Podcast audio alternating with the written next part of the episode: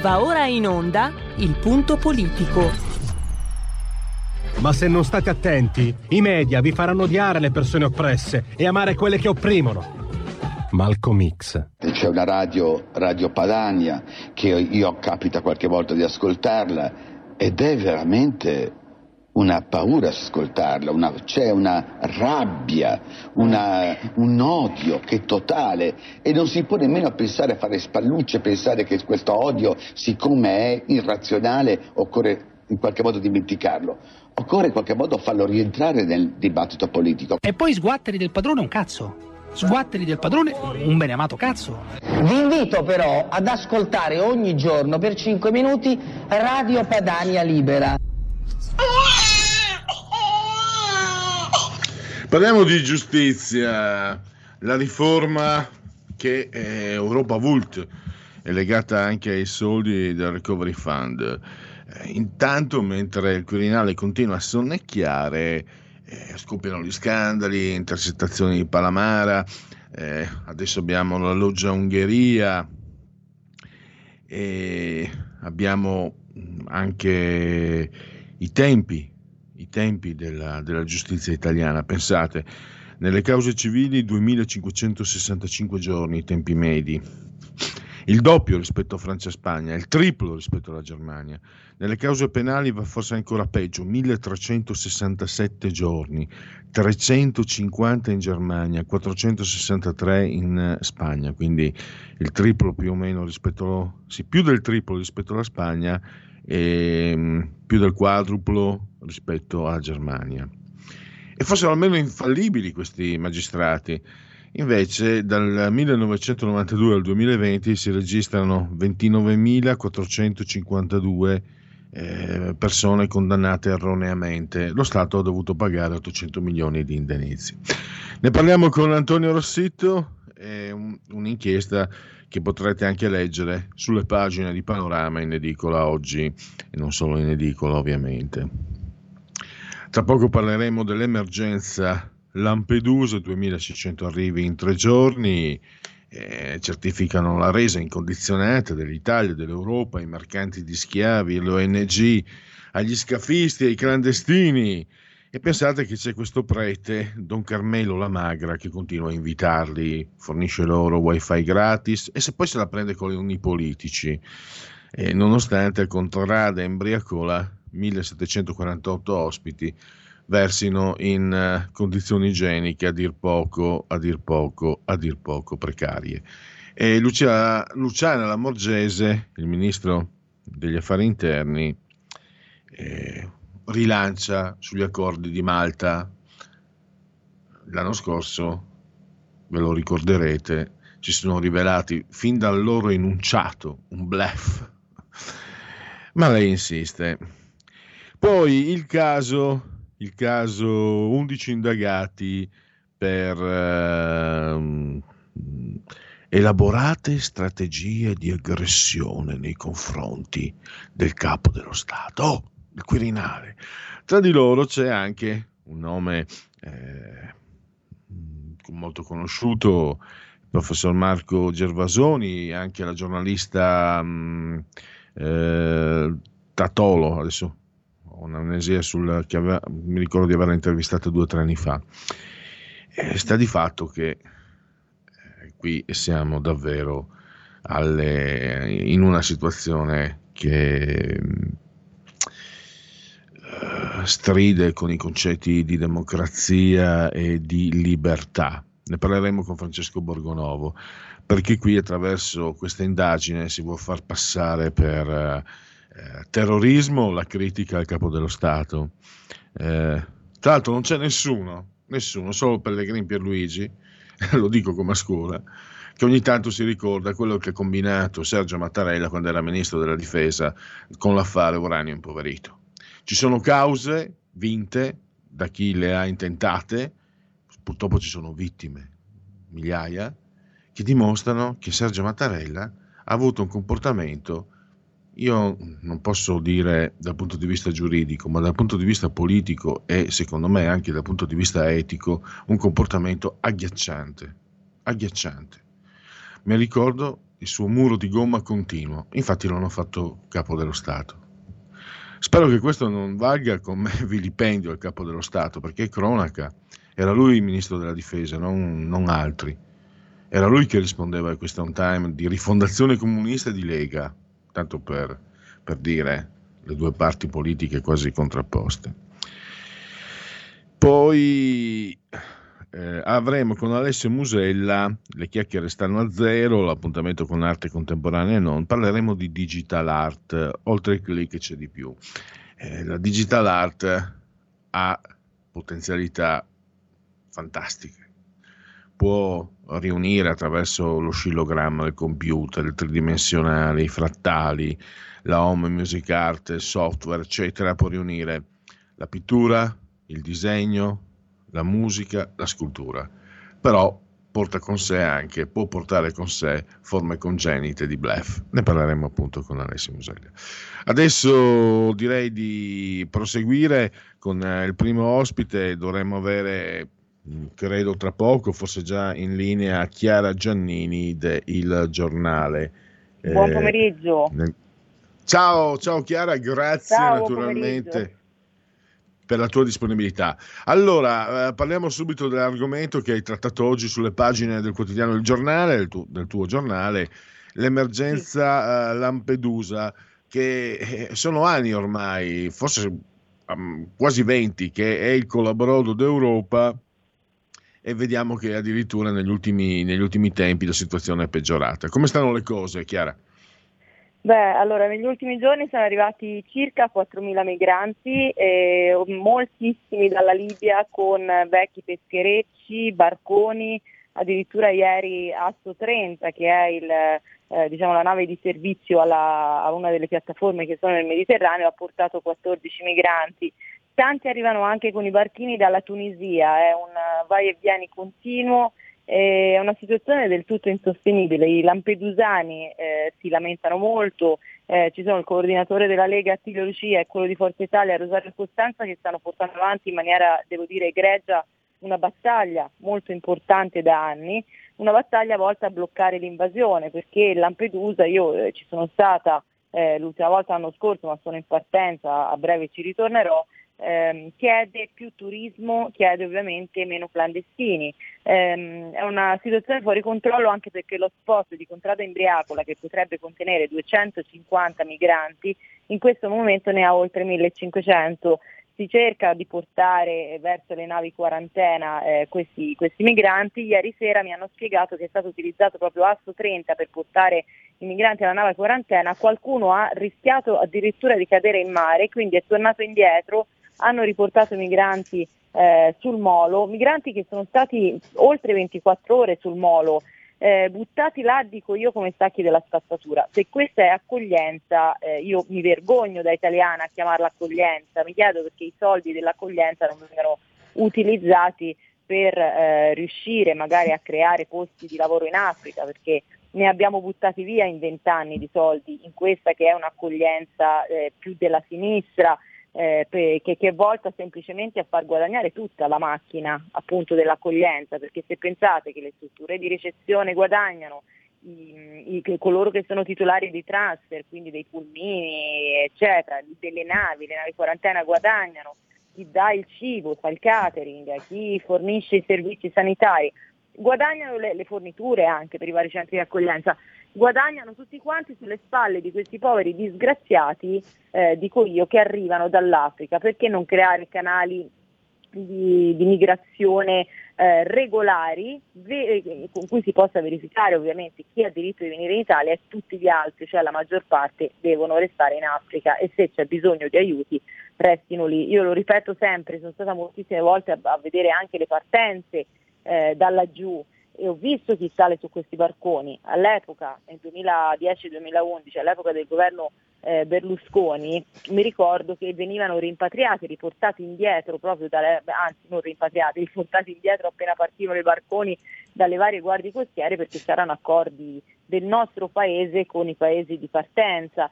Adesso questi accordi, vuoi per un motivo o per un altro, sono saltati, si cerca di farli in maniera molto blanda. La situazione non nego che sia difficile perché sappiamo cosa succede in questo momento in Libia e in Tunisia, però mi sembra che ci sia poca incisività. Poi si va a indagare uno come Matteo Salvini eh, che finisce a processo per i casi Gregoretti ed Open Arms, avete visto addirittura per Open Arms è rinviato a giudizio, quando era l'unico che aveva trovato una soluzione concreta per non far entrare con i decreti Salvini, per non far entrare questi clandestini in Italia. Eh, è, il, è, la solita macchina dell'accoglienza della sinistra che punta, come dice Enrico Letta, allo Ius Soli, quindi, e lo dico da anni, a dare il voto ai migranti così la sinistra non si alzerà più dagli scranni del governo. Questa di fatto è la situazione molto eh, concisa. Certo è che Lampedusa non ce la può più fare a, ad avere ehm, que- questa invasione, anche perché se, oltre, ai, oltre ovviamente ai cittadini di Lampedusa si stanno ammalando anche coloro delle forze dell'ordine che sono lì a lavorare il tutto mentre dovete sapere che il sindaco Martello e il fratello sono già vaccinati a discapito anche di sessantenni lampedusani che ancora non hanno avuto il vaccino, questo mi è stato raccontato dal coordinatore di Forza Italia.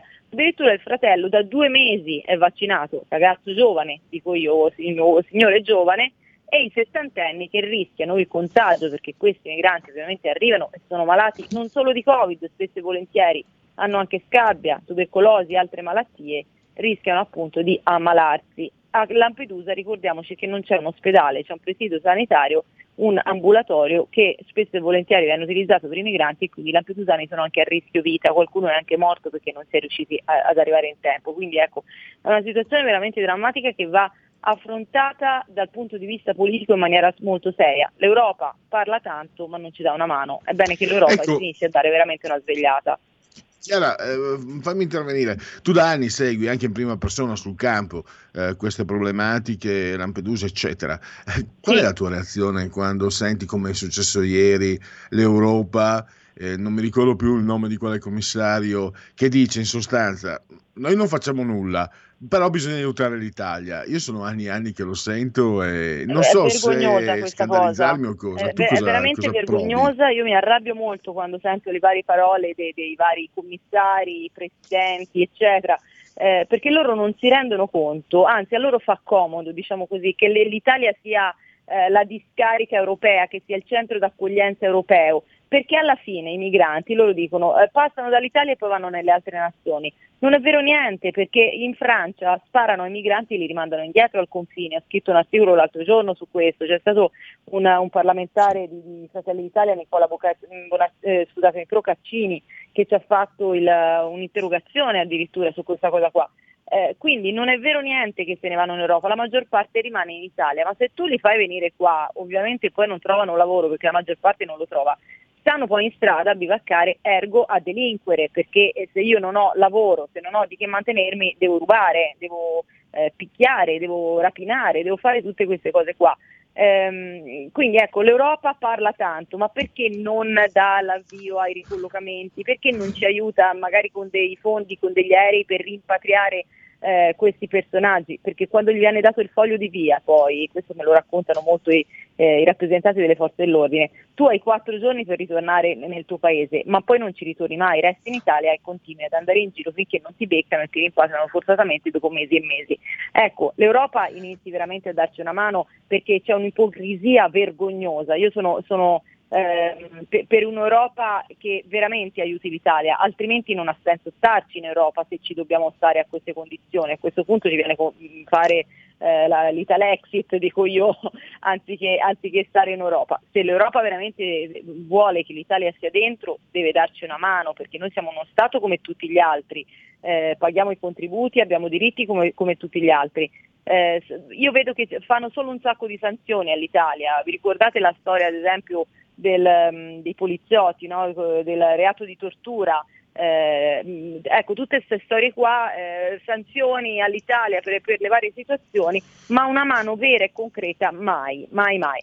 Ecco, eh, è l'ora veramente di cambiare regime e io spero che eh, i, i, nostri politici coincitivi come Matteo Salvini che si sta dando tanto da fare, anche Nicola Molteni, lo vedo, lo vedo molto attivo sulla questione migranti, che veramente possano essere ascoltati, spero, perché è l'ora di dire basta. Ho visto quotidiano l'altro giorno ha detto rimettete Salvini al Viminale, io sono d'accordissimo perché era l'unico che stava facendo qualcosa almeno dal mio punto di vista. Eh, bisogna ogni tanto anche fare un attimo di critica politica, anche se giornalisti, e dire eh, che cosa funzionava e cosa no.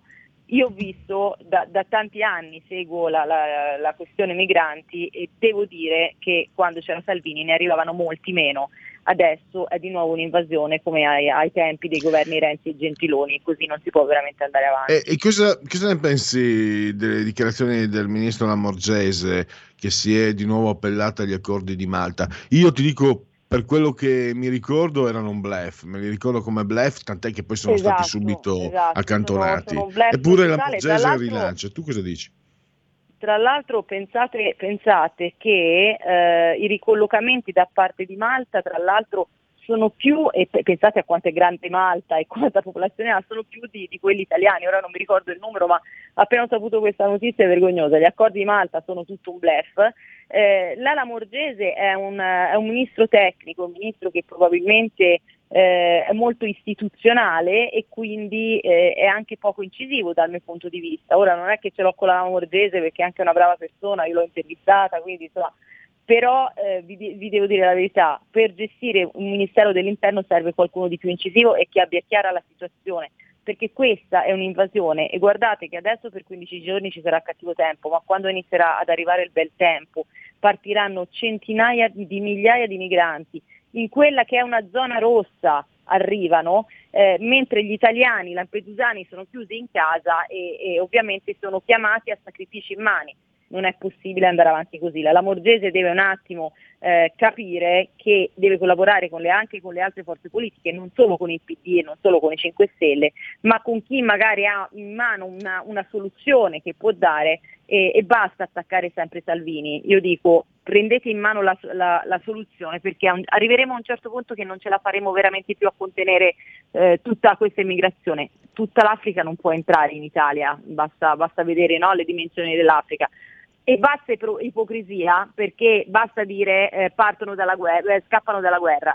Io sono andata un po' di tempo fa a Djibouti dove ci sono veramente delle baraccopoli con gente che muore di fame, ho chiesto a, a delle mamme con dei bambini che vagavano nella spazzatura in mezzo ai topi e alle capre pieni di scabbia, ho detto ma perché non prendete il barcone e non venite in Italia? Mi hanno detto ma secondo te se avessimo mille euro noi preferiremmo dare da mangiare ai nostri bambini o a prendere il barcone? Mi hanno dato la risposta chi parte, e l'ho visto con i miei occhi, ripeto, fui aggredita non scafista, quindi sono andata a vedere la partenza dei barconi, chi parte spesso sono o ex galeotti o baldi giovani che vengono qua a cercare fortuna e sanno perfettamente che poi li manteniamo.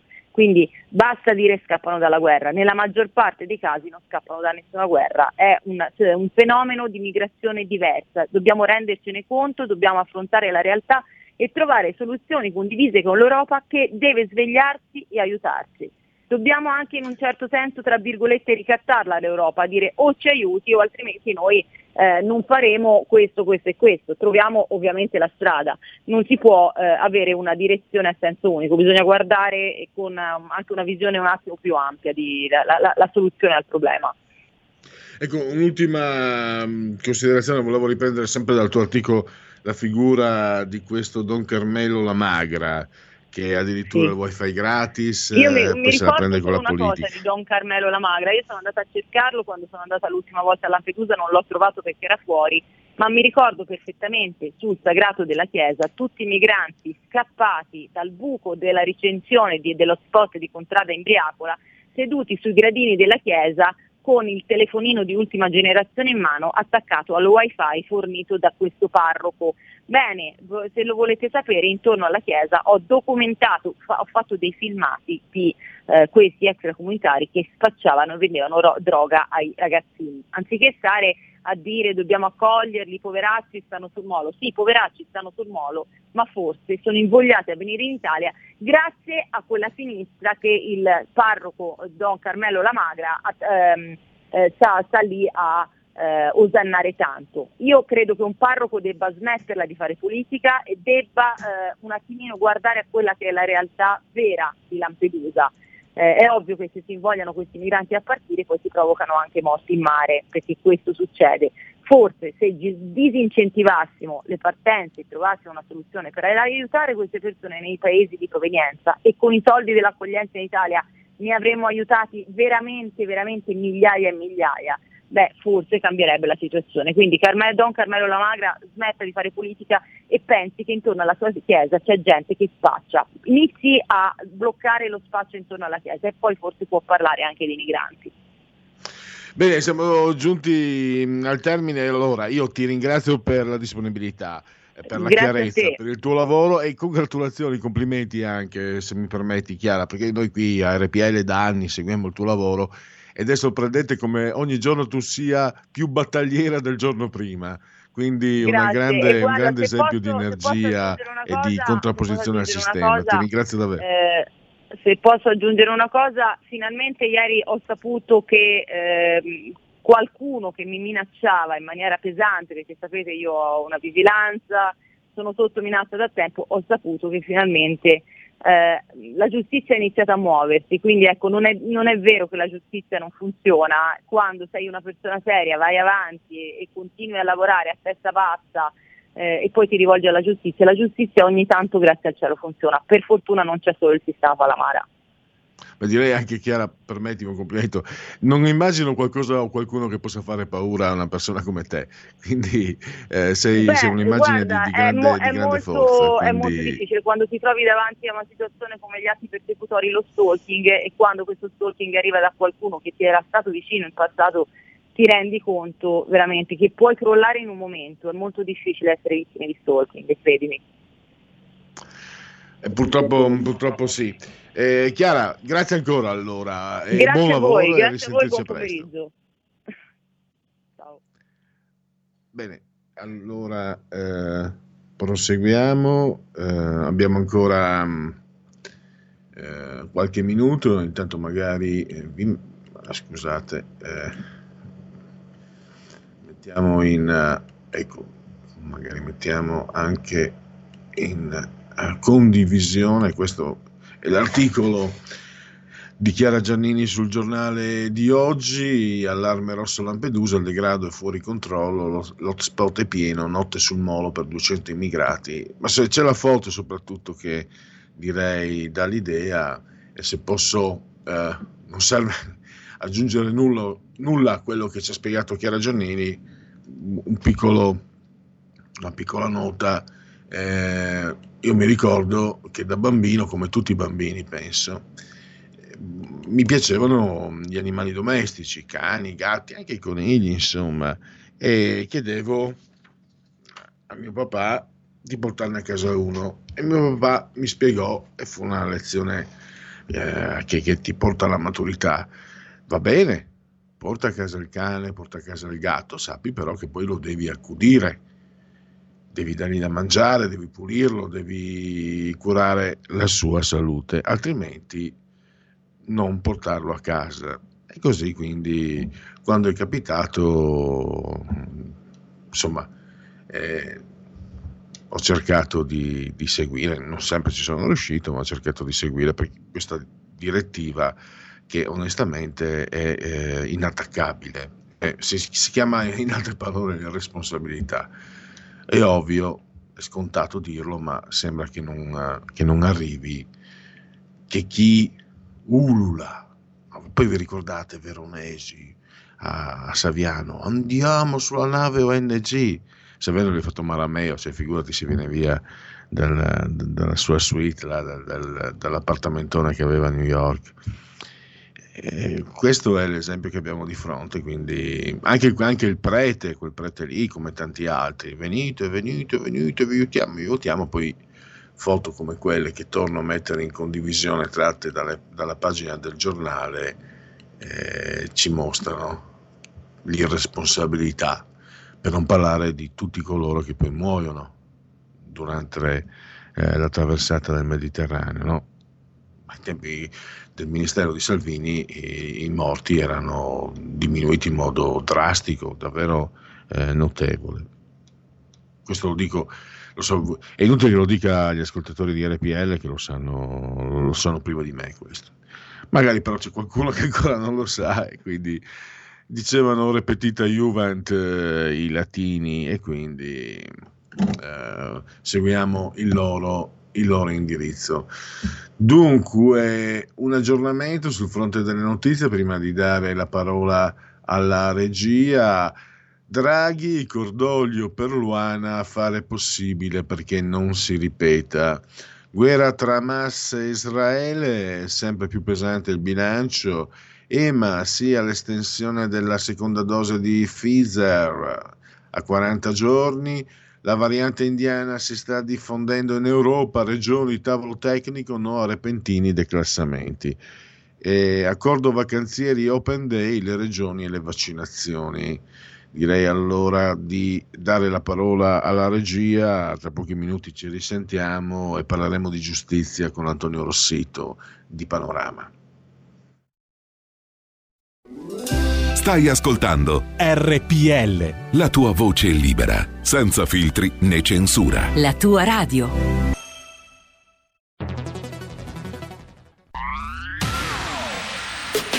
La radio si modifica, semplifica, da plus la musica purifica. Dove vuoi, dove vuoi, con chi vuoi, rilassati e vai. La digital radio non ti molla mai. Mi abbandono in questo viaggio, digitalizzo la frequenza con il suono che è uno spasso. Se penso a prima non ci credo, yo. Da plus è la svolta, qui lo dico e qui lo spiego. Digital Radio, il suono perfetto. Dub Plus. Anche RPL, la tua radio, è in Digital Radio.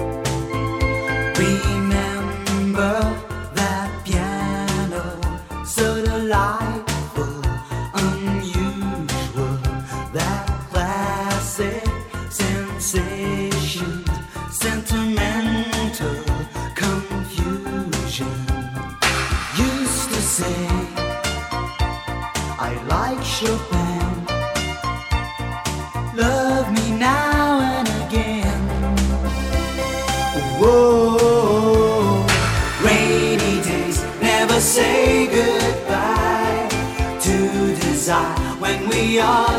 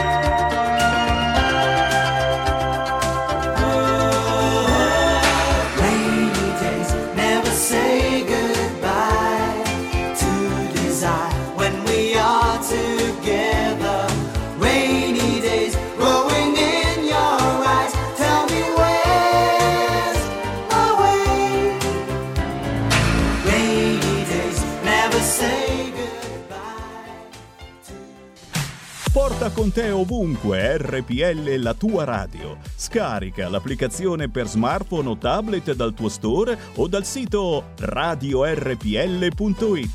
Cosa aspetti?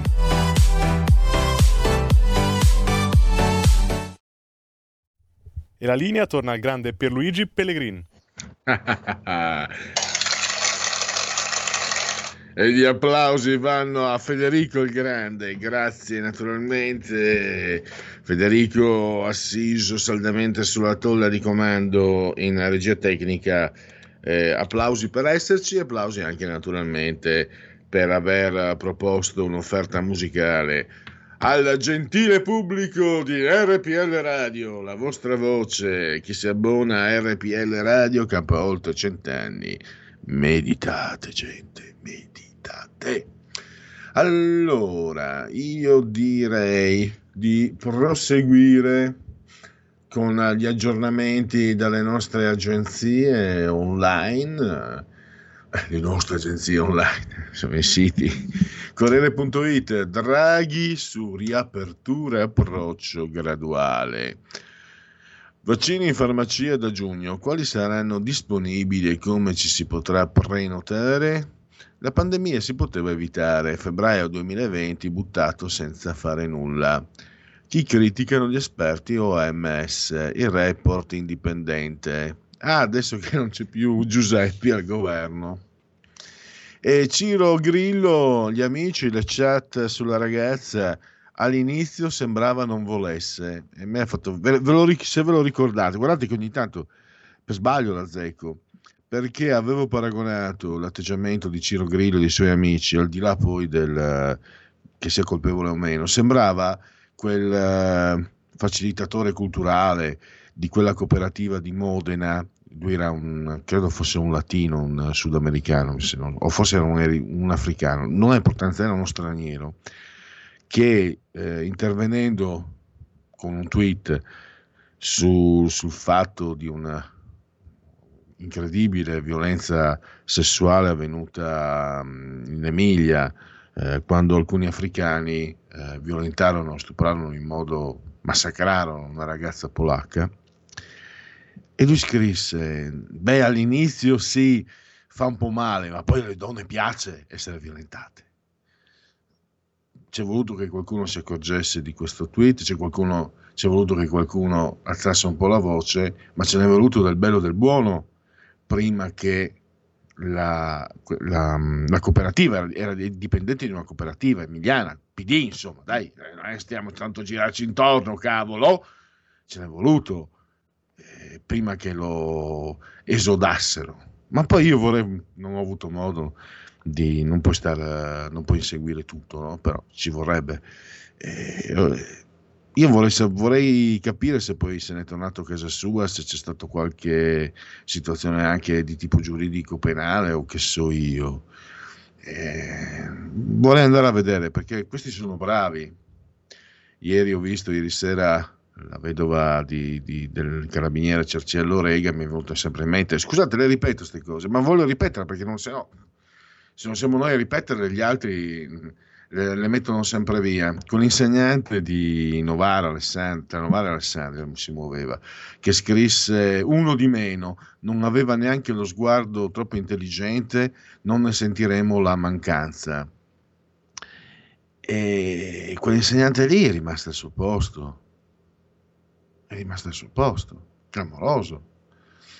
E quindi, siccome a sinistra sono bravi, prima fanno finta di indignarsi, oppure eh, quando era addirittura, se non sbaglio, segretario di rifondazione, esponente del PD, era comunque docente universitario, ha gioito per la morte dell'europarlamentare di Borgosesia, della Lega, amatissimo qui da, qui da noi, non è successo niente, non ha detto niente a nessuno. Marco Gervasoni invece viene indagato, Ma ne parleremo dopo con uh, Francesco uh, Borgonovo. E mi sembra comunque che il, diciamo, il quid mentale, culturale di Ciro Grillo e dei suoi amici eh, sia comunque molto simile al facilitatore culturale di cui sopra.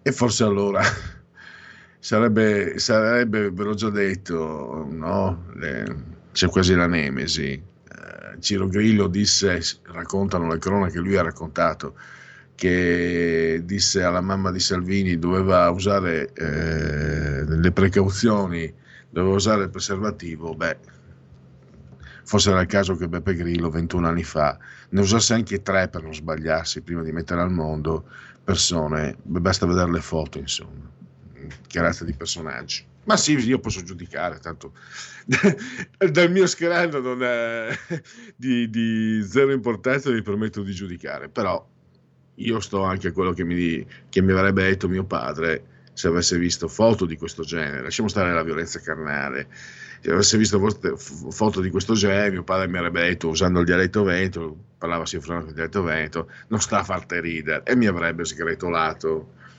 Invece Beppe Grillo non gliel'ha detto, e abbiamo visto dove è arrivato suo figlio.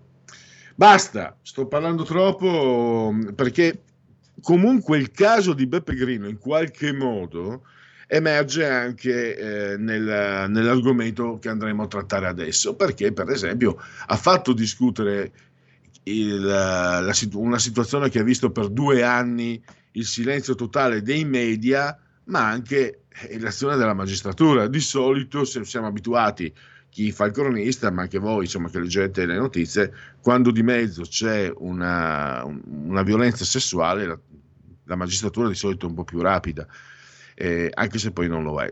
Ma tutto questo per parlarvi del tema che tratteremo immediatamente con il prossimo ospite che è Antonio Rossitto che dovrebbe essere credo anche in linea. Antonio se ci sei ti, ti saluto e ti ringrazio. Ciao, ciao, ciao a tutti. Allora, diceva quello, fosse che fosse la volta buona, la riforma della giustizia, eh, c'è uno stimolo, quello del recovery fund, eh, l'Europa Vult chiede che i tempi vengano insomma ridotti, tu indichi anche quelli che sono i, i traguardi, no? indichi anche quelli che sono i, i default, quelli che sono i ritardi della giustizia italiana penale e civile rispetto all'Europa, spaventosi, tra l'altro bisognerebbe ripeterli anche più spesso perché a me sembra addirittura, Antonio, poi ti do subito la parola, perché ogni tanto mi occupo di questo argomento. I tempi che hai indicato tu nel tuo articolo, che troverete voi ascoltatori su Panorama, sia in edicola che, che sul web, a me sembrano addirittura peggiorati rispetto a quelli ai primi che mi ricordo quando sono arrivato qui in radio, che avevo seguito alcune situazioni. Ecco, una situazione davvero... Ecco, tu che idea ti sei fatto, Antonio? Eh, si arriverà a una conclusione oppure questo muro di gomma? L'abbiamo visto il capo del CSM quello che, dor- quello che sonnecchia al Quirinale non dice niente. Lo scandalo Palamara che avete fatto esplodere voi della redazione della verità di Panorama. Adesso addirittura la loggia Ungheria. Sembra ben più di un muro di gomma sembra un mare di gomma Beh sì, diciamo eh, da una parte come ha ricordato la, la ministra Cartabia pare, questo lei sostiene, che il, la, la vagonata di soldi che ci ha promesso l'Europa sarà subordinata a una riforma della giustizia, che sia vero o no, però certamente ha, ehm, ha, fatto, ha permesso, appunto, ha, ha, fatto in qualche maniera eh, sì che tutti si concentrassero adesso su questa eterna chimera che è appunto la riforma della giustizia di cui si parla, lo ricorderete, dai tempi del primo governo Berlusconi. E, ti dirò, tu dici, è, un, è, un, tema eterno, anche io mi ricordo, eccetera. Venendo ai tempi dei processi, così come agli errori giudiziari, processi che ovviamente non sono solo i processi penali, perché la situazione è ancora più grave nei tribunali amministrativi, per non parlare eh, di quelli civili, eh, lì c'è un'immediata, eh, un'immediata ripercussione anche, anche sul, su, sugli aspetti economici, sulle aziende, eccetera. I tempi erano già lunghi, ma ovviamente il Covid li ha ulteriormente allungati, quindi cioè, la situazione dei tribunali è eh, drammatica. Io ho citato gli ultimi dati disponibili, ma siamo in attesa di quelli eh, di quelli più recenti che appunto terranno conto dello stop legato al, al coronavirus. Quindi eh, diciamo, la situazione veramente drammatica. Eh, si aggiunge appunto il, un, il, un, momento che per la magistratura, in particolare per il CSM, è drammatico perché eh, con, Luca Palamara pensavamo di aver visto tutto e ci sbagliavamo perché adesso con la, la vicenda giudiziaria che tu, eh, che tu ricordavi, ehm, la loggia Ungheria, i verbali passati nei sottoscala ai parlamentari grillini, quelli inviati ai giornali che poi non li che contenevano il, eh, delle rivelazioni o per esempio di Giuseppe Conte che i giornali, che, a cui i giornali dimenticano i cassetti, insomma si è arrivati veramente al, cioè, a dei livelli che, eh, appassionanti appunto come una, una, una spy story, ma anche abbastanza deprimenti, cioè nel senso che eh, per, chi, per, chi, si ritrova in questi, in, in questi ingranaggi è drammatico. Con la, con la, differenza che prima il, lo scandalo aveva il volto luciferino di, di Palamare, adesso invece ha il, il volto di un, uh, di un castigamatti come, come, come Davigo, quindi è, adesso riguarda l'impero dei buoni, quindi insomma, eh, le inchieste adesso coinvolgono veramente tutti. In questo quadro ovviamente il Parlamento inizia a discutere in maniera, uh, alla solita maniera direi io, uh, Antonio, scusami, di- ti interrompo. Quanto- qu- secondo te, quanto è rischioso Sì. questo, tra virgolette, salto di qualità? Io interpreto a modo mio, per carità, ma Palamara sembrava tutto sommato un furbetto del quartierino, no? Come Sì. eh, l'altro personaggio. il quartierone. no? Invece, quartiere- invece da, da Vigo eh, dà l'idea di, di appartenere a un gruppo che si considera razza superiore. Cioè, Sì, eh, non esistono innocenti, buoni, colpevoli non ancora scoperti. Però adesso viene fuori, non esistono, eh, tranne i magistrati. I magistrati sono, a prescindere, per certo. quelli come lui, una razza superiore e intoccabile. Qui io mi, mi spavento perché eh, qui forse mi rasentiamo il fanatismo, anch'io. ma è un fanatismo che ha i codici in mano, che decide di- de- delle nostre vite, di- decide delle nostre esistenze. Solo Guarda, i medici forse più- possono intervenire nelle nostre te. vite più di un volta magistrato. scrivere di, di, di, di, di ste robe sappi che eh, c'è qualsiasi giornalista trema perché sa che perché le, le- le- le- seguono sempre te- te- te- querele terribili eh, a cui seguono sempre richieste di risarcimento che vengono accordati. Quindi anche per i giornalisti, cioè anche nei confronti dei giornalisti, eh, c'è una mi incombe sempre questa, questa minaccia, quindi è un sistema veramente marcio e che i giornali faticano a raccontare anche per questo motivo. Recentemente il direttore del giornale ha raccontato che rischia di chiudere per quelle dei magistrati.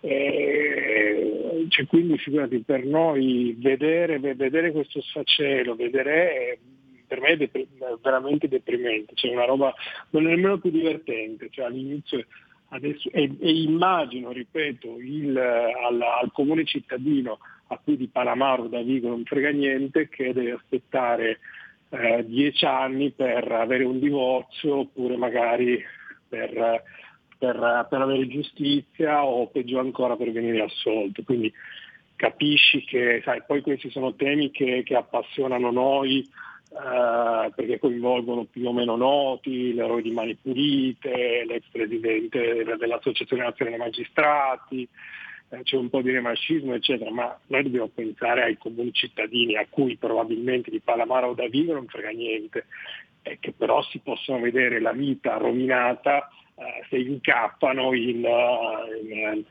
nella, nel- nella giustizia che ovviamente cioè, nella maggior parte dei casi fa il suo corso magari dignitosamente e tante altre invece no. E Non si quindi risponde mai, non si entra mai nel merito i magistrati quando eh, sì, si lamentano perché mancano di, di organico, però sui tempi, sulla differenza di tempi spaventosa, no? Eh, sul, sul fronte penale Stiamo parlando eh, del doppio, volte del triplo rispetto, ma non rispetto alla Danimarca, rispetto a paesi, a paesi confinanti come la, come la Spagna, come la Francia, cioè, stiamo parlando di sentenze che arrivano in- nel, nel- nel doppio e nel triplo del tempo. Quindi eh, ripeto, mh, si parla di qualche giorno, cioè siamo in fondo alle, alle- alle statistiche europee, non a caso l'Europa ci chiede di, di- di- di fare, una riforma, di fare alla smelta una riforma della giustizia eh, con la tagliola dei, dei soldi del Recovery Fund, appunto non a caso, ma perché cioè, le differenze sono marchiane, sono lampanti, sono avvilenti. Ecco. E, eh, un'ultima co- e poi ricordiamo anche tu lo metti sempre nel tuo articolo eh, su Panorama eh, gli 800 milioni di costo per gli indennizi perché fossero infallibili almeno costoro ma Certo, 29.452 eh, condanne erronee Eh sì, è una, una cifra, è un- è una cifra spaventosa. Cioè, ma ripeto, eh, l- il problema che si vede appunto la, la, la- la Cartabia comunque anche là le- eh, non sembra che l'unica cosa certa sembra che verrà, verrà abolita la prescrizione del, del- del suo predecessore Alfonso Bonafede, meno male perché eh, cioè già, già i processi sono lunghi. Eh, ovviamente sarebbe stato ancora, ancora peggio diciamo, avere una, una- una prescrizione che, che rinviava a sine die le, le- le sentenze. Eh, Antonio, ti- per ti- prima di lasciarti il tuo impegno, volevo una tua considerazione. Allora, io, come, come leghista, sono molto contento che Salvini abbia lanciato insieme ai radicali Certo, il referendum. giusto, Purtroppo, giustissimo, però, a una certa età. E ricordo che ero, di essere andato a votare per la responsabilità oggettiva dei magistrati e aver votato proprio per quello. Non se n'è fatto nulla.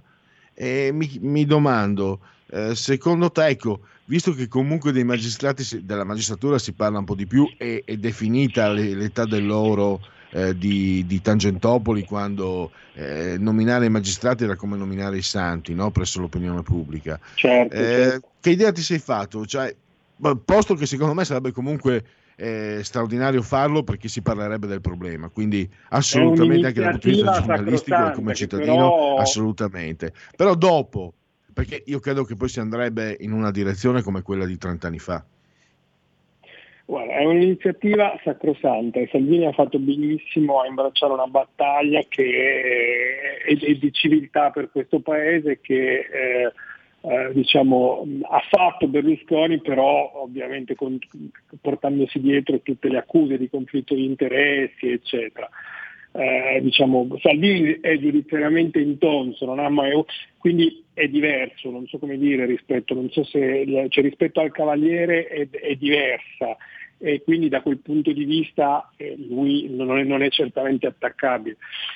Però io penso che alla fine si, si trasformerà come sempre la solita ordalia fra giustizialisti e fra garantisti, eh, con il cortocircuito dei, dei grillini che fanno i giustizialisti, però come eh, ne parlavi tu prima con, con Grillo che ovviamente fa il perdonista con il, con il figlio accusato di stupro, cioè il problema è che con il PD che ovviamente sta là a guardare, non prende posizione ma dice bah, sull'importante sveltire i processi, quindi è una battaglia che io spero porti avanti e che ovviamente che abbia successo, però intanto dovrebbe avere un forte appoggio nel centrodestra secondo me.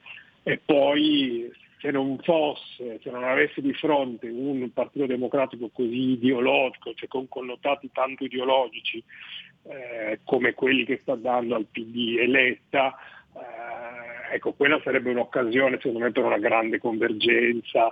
Però Ecco, scusa Antonio, ne approfitto perché hai nominato il centrodestra. eh. Ai tempi di Silvio Berlusconi si disse che comunque Gianfranco Fini, insomma, Alleanza Nazionale era, era indicato un po' come il partito dei magistrati, quindi frenasse molto. Io mi Certo, ricordo le difficoltà di Castelli, ministro della giustizia, per, eh, Certo. per applicare alcune, alcune riforme che poi il tempo ha rivelato essere assolutamente necessarie e che purtroppo non sono arrivate. Adesso è si è evoluto eh, si è voluta la destra quella di, di Fratelli d'Italia di Giorgia Meloni secondo te oppure sarebbero ancora come era ai tempi di Fini dalla parte delle toghe Eh, li vedo, vedo sfumature, eufemisticamente le chiamo sfumature diverse rispetto alla, alla, alla Lega Forza Italia.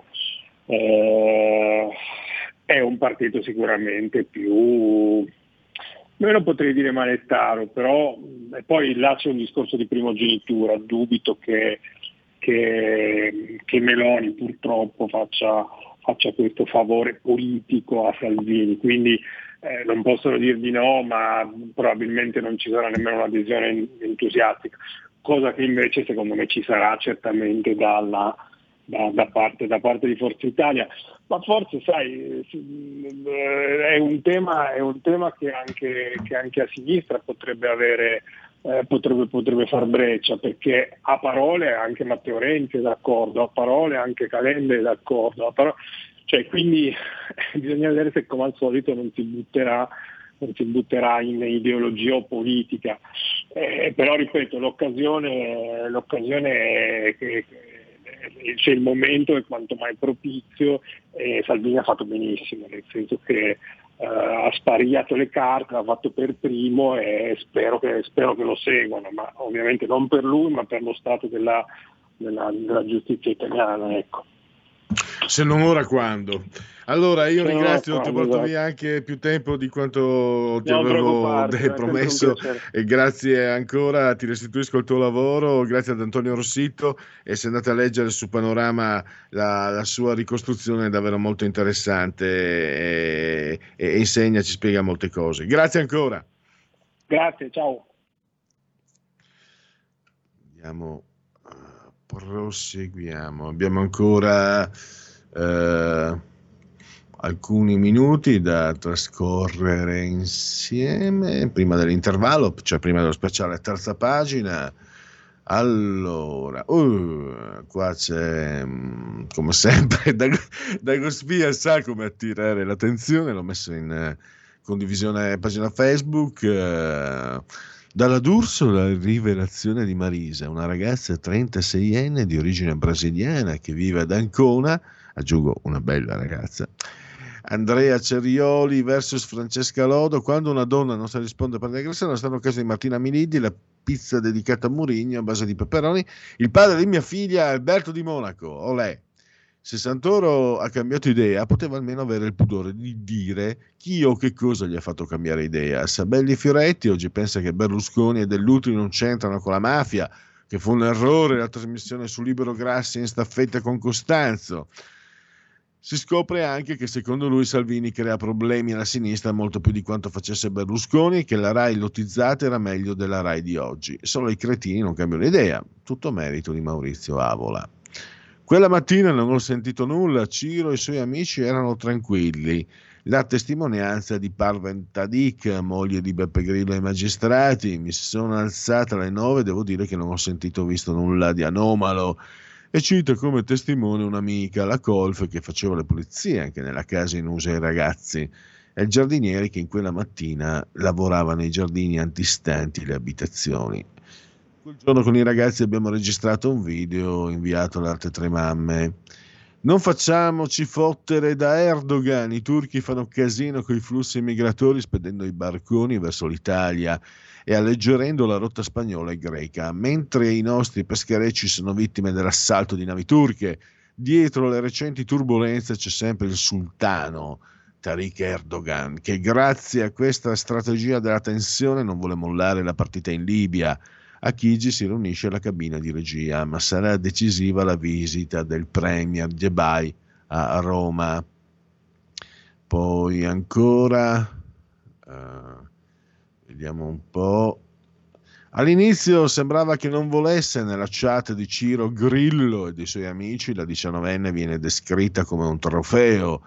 La voce di lei che ci stava e della performance sessuale dei tre si moltiplica nell'arco di poche ore. Diventa un racconto per gli amici. Ma com'era, bella o brutta? Ma niente di che. I messaggi scambiati nel gruppo di Instagram Official Mostri. Servizi e segreti dopo la chiacchierata tra Renzi e Marco Mancini in autogrill, il sottosegretario delegato ai servizi Franco Gabrielli vieta agli 007 di incontrare parlamentari, giornalisti, magistrati e altre categorie sensibili, se non per motivi di servizio con la preventiva autorizzazione del vertice dell'agenzia a cui appartengono. Il governo vuole evitare che le relazioni tra gli appartenenti ai servizi e ai politici conducano in propri do ut des alla faccia della trasparenza. Fatemi leggere anche un... Tra poco do subito la parola alla regia per l'intervallo prima della speciale terza pagina. Mi spiace dirlo, ma neanche più di tanto, però una sinistra pulciosa come la nostra difficilmente la si trova in Europa e nel mondo occidentale. Riguardo agli 11 indagati, forse Borgonovo può fare un piccolo ritratto sul PM Albamonte. Sulla vicenda Uranio impoverito, in quel periodo era in Kosovo come ufficiale, scrive Fabio. Eh, non hai parlato troppo riguardo al figlio di Grillo, anzi, secondo me non hai neanche calcato troppo la mano. E comunque, se tuo padre avesse agito verso di te come dicevi, beh, sicuramente avresti avuto un padre più degno di questo nome rispetto al signor Beppe Grillo. Mio padre era in gamba, oh. non lo voglio neanche mettere vicino, eh, non voglio, eh, non voglio insultare la memoria di mio papà accostandolo a, un- a uno che ha tirato su un figlio come Beppe Grillo. Cioè, mio papà, poi mio papà era operaio e Beppe Grillo ha fatto il partito che ha vinto due elezioni politiche 2013 e 2018. Ma questo in realtà è indicativo. Non- a, parte, a parte ovviamente il, ehm, la sfera affettiva, anche come persona non c'è paragone, per carità. Eh, Celso Pellegrin e lassù Beppe Grillo non solo era meglio se indossava lui si diceva una volta in linguaggio volgare il goldone, cioè il preservativo, probabilmente era meglio ancora se lo indossava suo padre, il nonno di Ciro. Pausa. Il futuro appartiene a chi fa squadra. Le radio italiane si uniscono per giocare la partita da protagoniste. Nasce l'app Radio Player Italia. 140 stazioni in una sola rete. Scegli la tua preferita e ascolta il suono perfetto del digitale. Gratis, senza registrazione, senza interruzioni, compatibile con tutti i device. Le notizie, la compagnia, la musica scelta da chi la ama, la conosce e la vive. Scarica Radio Player Italia. Il futuro batte con la radio nel cuore. Anche RPL è disponibile su Radio Player Italia.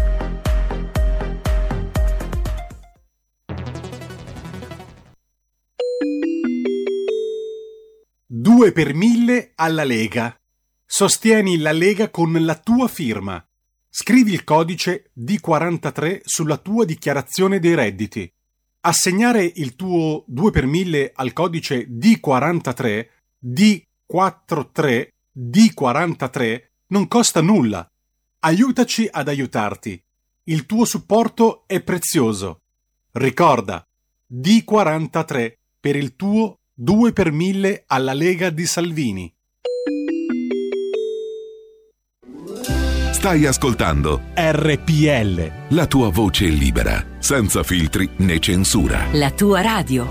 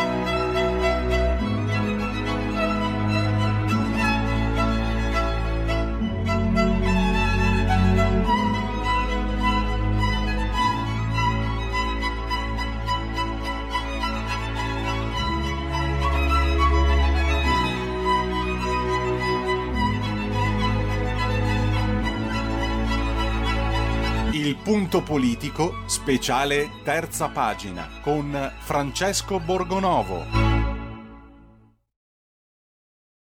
Francesco Borgonovo che ancora non è reperibile al telefono. Eccomi. del- Ah, Francesco, ciao, ciao, ciao e grazie naturalmente per essere ai nostri microfoni. Francesco, oggi riprendiamo il tuo articolo, parliamo di reato di leso quirinale. 11 persone indagate per eh, elaborate strategie di aggressione, ma non stiamo parlando di farabutti criminali, eh, abbiamo giornalisti, abbiamo un, eh, un docente universitario, spesso ospite qui come te anche ai microfoni di RPL e tu hai diciamo letto un intento politico in questa, in questa manovra, mi sembra di capire, no? la demonizzazione di chi è politicamente scomodo. Guarda, qua bisogna stare molto attenti e se mi permettono gli ascoltatori vorrei essere proprio mh, preciso fino al puntiglio perché qui bisogna distinguere delle cose. Allora, io ehm, succede questo, succede che martedì mattina, ehm, diciamo verso le 7, poco prima delle 7 di mattina, arrivano a casa di, eh, di Marco Gervasoni, noto, insomma, editorialista del giornale, eh, presente sui social e quant'altro, e di Francesca Totolo, eh, i carabinieri, per un'indagine che riguarda loro e altre nove persone ehm, che sarebbero accusati di eh, vilipendio al Presidente della Repubblica e di eh, istigazione delinqua. Allora, eh, quali sono le cose che io dire, non mi vanno giù? Io vorrei chiarire che il reato di, di vilipendio al Presidente della Repubblica esiste, c'è l'obbligatorietà dell'azione penale, quindi un PM è tenuto a perseguire un reato. Cioè, se io scrivo un- un'offesa al Presidente della Repubblica, anche se il Presidente della Repubblica non mi denuncia, un PM che legge quello che io ho scritto è tenuto a indagarmi.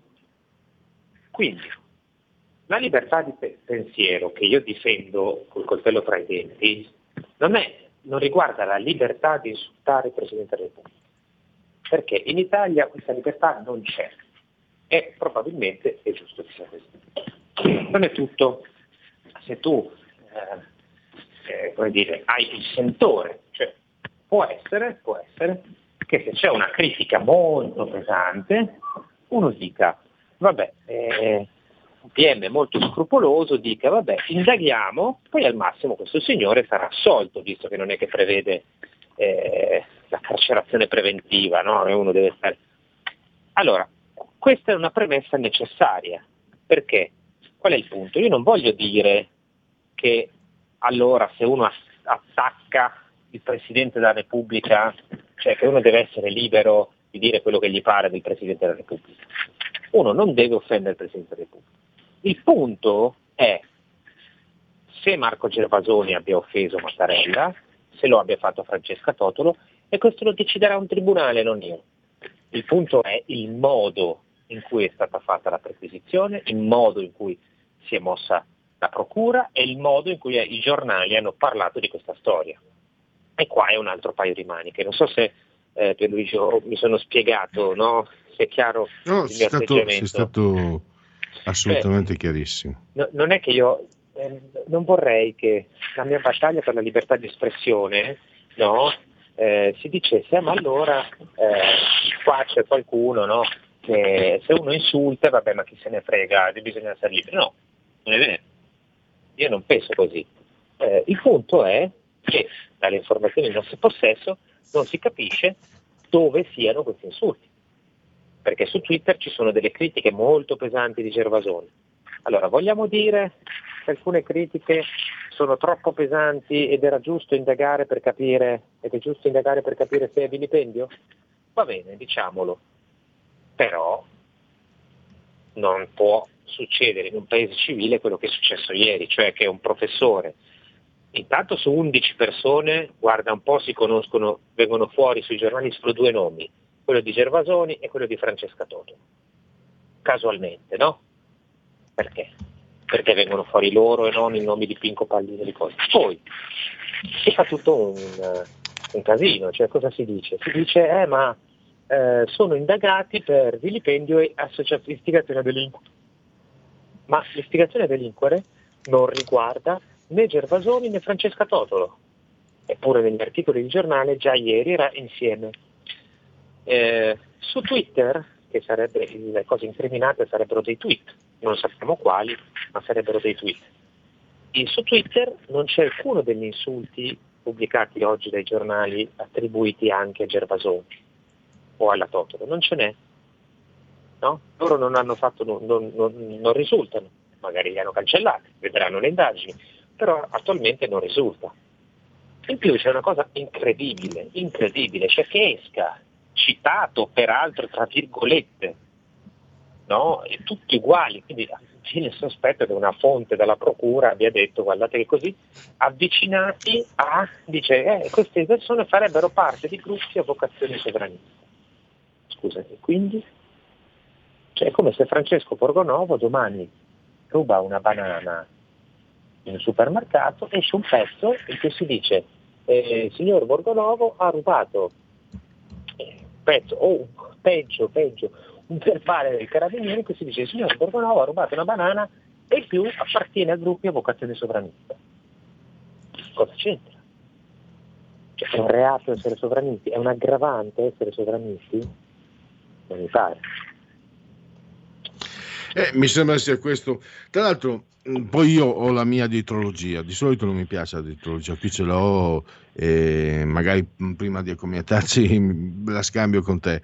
Però qui eh, c'è quello che hai detto te, che è anche una costante. C'è un altro punto.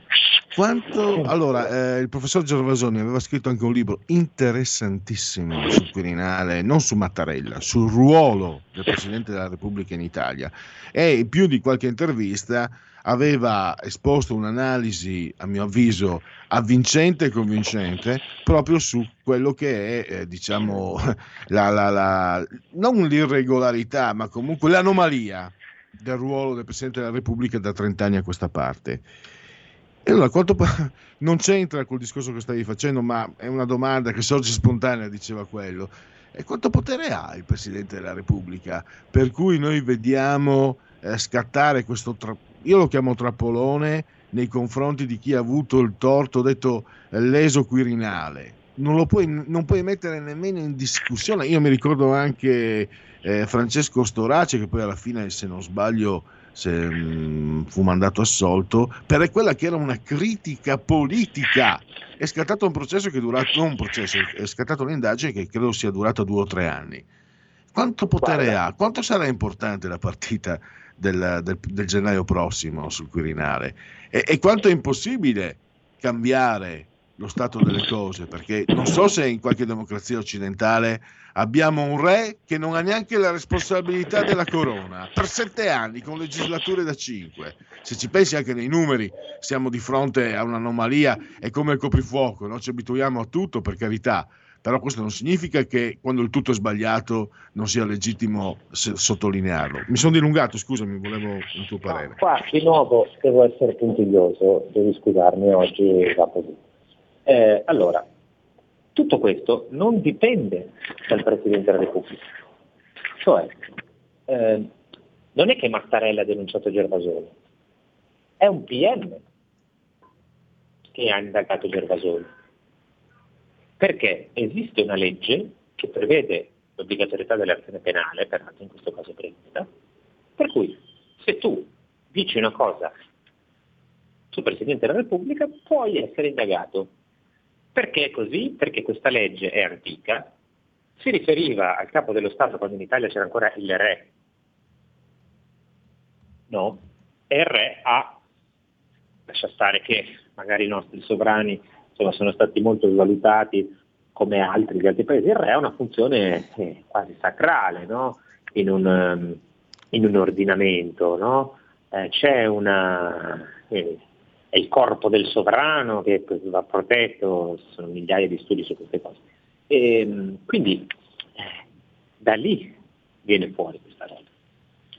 Non è che c'è stato Mattarella, poi possiamo discutere in altra sede se, se sia sensato tenere ancora questa norma, per esempio in Francia c'è una lunga discussione su questo, c'è un bellissimo articolo oggi su eh, Magazine Online Atlantico ehm, che parla di questo, quindi si può discutere se abbia senso tenere questa norma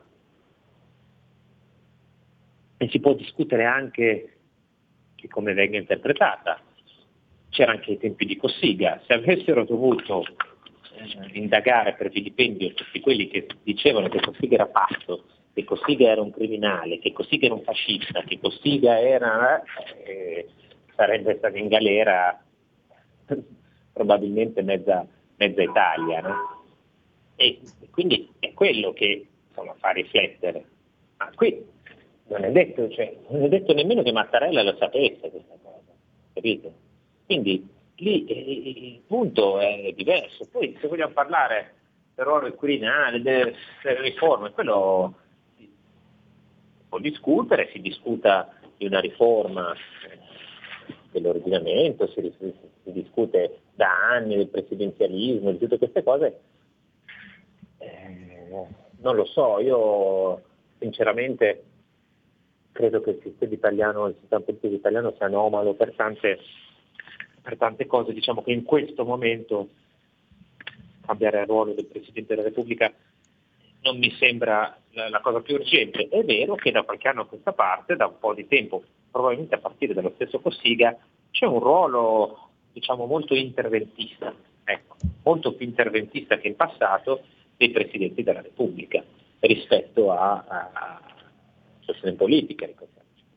Politano è stato molto interventista in questo senso, quindi c'è stato sicuramente un cambiamento. Dopodiché in questo caso specifico non dipende da Mattarella. Ma questo è chiaro. Uh, dicevo, non voglio fare dietrologia mm, a concludere, però volevo condividere un pensiero che ho espresso questa mattina uh, personalmente a proprio il professor Gervasoni che doveva intervenire per altro motivo, per un saggio di Neil Ferguson, ma che poi per ovvi motivi non, non se l'è sentita no, di, di parlare. Io lo, la vedo così, molto, molto, molto, semplice e ovviamente tu non puoi accettare quello che sto dicendo, però lo voglio comunicare. Personalmente ritengo, per, ho una propensione molto positiva nei confronti del professor Gervasoni e anche un po' di confidenza, che eh, lui abbia un'autorevolezza che va addirittura secondo me al di là, lui ogni tanto prende il piglio politico, lui in realtà è ancora più credibile quando fa il professore universitario, quando analizza la realtà dal, dal, dalla sua cultura, dalla cultura di uno che non solo ha letto molti libri, ma li ha pure capiti, cioè è autorevole, è un modello prestigioso e guarda caso non nasconde di essere un sovranista. Lui non ama neanche la parola sovranista, si considera, si autodefinisce, preferirebbe conservatore. E secondo me, siccome non è la prima volta No, ci ricordiamo dichiarazioni a favore della Meloni, lo hanno espulso, lo hanno quasi praticamente cacciato dalla Luis, eh, quando ha criticato la, la, la, ex eurodeputata emiliana Leonomo, lo hanno massacrato, eccetera. Mi dà l'idea che a parte colpirne uno per educarne cento, eh, dall'altra parte stiano attenti proprio a, a, non far crescere una figura che è al di fuori della politica, no? È quello che secondo me anche vale molto per Gervasoni. Gervasoni non è politico, ripeto, ogni tanto gli piace forse anche troppo parlare di politica, è autorevole però, è uno che quando parla secondo me convince perché vedi che dietro c'è veramente un bagaglio non, non, indifferente. E quindi è credibile. E quindi è meglio massacrarlo come stanno facendo. È un pensiero che tu non puoi accogliere eh, Borgolovo, perché tu sei una persona seria e un giornalista ancora più serio, io invece mi prendo licenza ogni tanto. Però volevo Guarda, condividerlo, ecco, solo questo. Ti, ti, ti, dirò questo, sinceramente, e non ho problemi a dirlo, anche io conosco il professor Gervasoni. Eh, ho letto i suoi libri, eh, ne ho molta stima come studioso, eh, a volte non condivido eh, certe, certe, il tono di certi commenti politici, io non li avrei scritti. Lo dico sinceramente. Eh, certe cose non le avrei scritte in maniera così ruvida e così... Eh, non avrei fatto il commento su Ellie Schlein. Poi lui ha spiegato dicendo che non si trattava di, di, di una, solo una provocazione, una specie di esperimento sociale, eh, io non l'avrei fatto perché non, proprio perché detesto quando lo fanno dall'altra parte, eh, avrei in generale evitato. Eh, però anche chi se ne frega, cioè, io potrei anche essere uno che il professore Gervasoni lo detesta, se non è così, ma comunque la cosa che, che sta succedendo mi, mi, lascia veramente perplesso, mi lascia perplesso il, il modo in cui è stato fatto, mi lascia allibito il tono di certi giornali, ho letto di giornalisti, ho visto un caporedattore della stampa che ritwittava le cose sull'indagine quasi gongolando, dicendo eh già già già, no? Così, cioè, come se fossero contenti, dice vedi, questi brutti cessi si meritano. Hanno fatto un calderone oggi sui giornali, il titolo del Corriere della Sera è incredibile, il Corriere della Sera, leggo il titolo, faccio qua, il professore universitario che insultava Mattarella, tanto per cominciare il professor Gervasoni è indagato. Beh, Francesco, scusami, non voglio scendere nel personale, eh, ma io ti conosco come una persona estremamente lucida, non solo come giornalista, no? cioè, tu hai l'idea di avere sempre sotto controllo eh, la situazione e ciò di cui parli. Ma visto che tu lo sai, sei molto amatissimo dal pubblico degli ascoltatori di RPL, sei un po' diciamo il giornalista di punta di chi ha un pensiero non di sinistra, chiamiamolo sovranista per, per convenzione e per convenienza. Eh, come, come, come guardi eh, adesso le tue giornate dopo visto quello che sta succedendo? Perché per quello che è successo a Gervasoni per me e anche alla collega eh, Totolo è molto, è molto pesante. E sono sicuro che tu non ti preoccupi e ovviamente non, non ti scosti di un millimetro, insomma non ti conosco bene ma ti conosco abbastanza. Però che pensieri ehm, tu sei anche sempre molto attento a non sbagliare, no? una tua regola professionale, e quindi non, non, ti si può cogliere in fallo perché tu non cadi mai in fallo. Però lo stesso, non sto dicendo ti stai preoccupando, però che sensazioni hai? Perché adesso non è che sto facendo la sviolinata, ma è un dato di fatto, Francesco, che tu sei in prima linea come giornalista e non come politico, quindi come intellettuale. Mi ricordo anche le aggressioni che hai ricevuto da quello che io chiamo il bambino scemo, eccetera, eccetera, l'accostamento, la testa rasata, lasciamo perdere, che quelle, mi viene, viene nervoso per te. Volevo, volevo una, ah, se, se, scusa sì. se scendo nel personale, ma mi incuriosiva no, no, una, tua, una, tua, sensazione. Eh, insomma. Intanto ti ringrazio della considerazione, faccio mestiere, facciamo tutti, penso che prima linea siamo in tanti e io di sicuro guarda, non mi sposto di un millimetro, anche perché in questo caso appunto è molto più difficile per il professor Gervasoni ovviamente per Francesca Totolo che per me. Eh, quindi io però eh, non sono preoccupato per me, uh, sono preoccupato, vedete qua il problema, questo non è un problema di... Eh, sembra che oggi si tira fuori delle cose, sembra che sia un dibattito su Gervasoni, non è un dibattito su Gervasoni sulla cultura, quindi, quindi la, la questione è lo stato di diritto, il clima culturale di questo paese.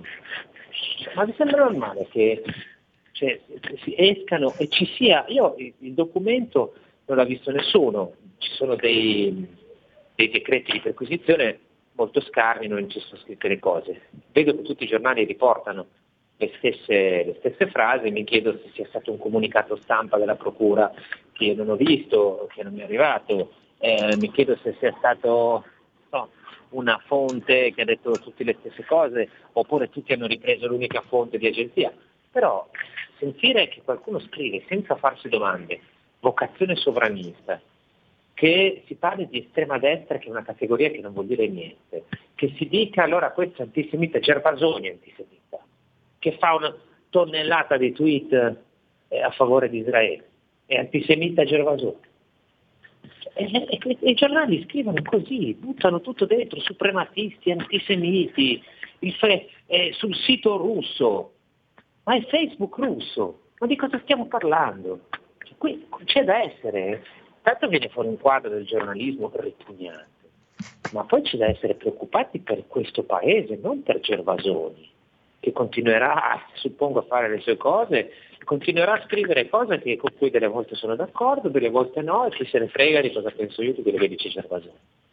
Ma eh, È lo Stato di diritto in questione. Non si sta nemmeno parlando, io non metto, guardate, non sto nemmeno mettendo in discussione il vilipendio del Presidente della Repubblica. Perché anche se Gervasoni, anche se Gervasoni avesse insultato il Presidente della Repubblica, cosa che per ora non mi risulta che abbia fatto, magari lo ha fatto da qualche parte, che non lo so, sui social russi, turchi, turcomanni o poi, magari l'ha fatto. Allora verrà indagato, verrà giudicato colpevole o innocente, ma questo non importa, perché il fatto che lui venga presentato sui giornali come appartenente a un'area a vocazione sovranista e suprematista, cosa? non c'entra un tubo, un tubo, perché essere sovranisti, essere di destra, per, financo essere di estrema destra, non è illegale, non è una cosa illegale.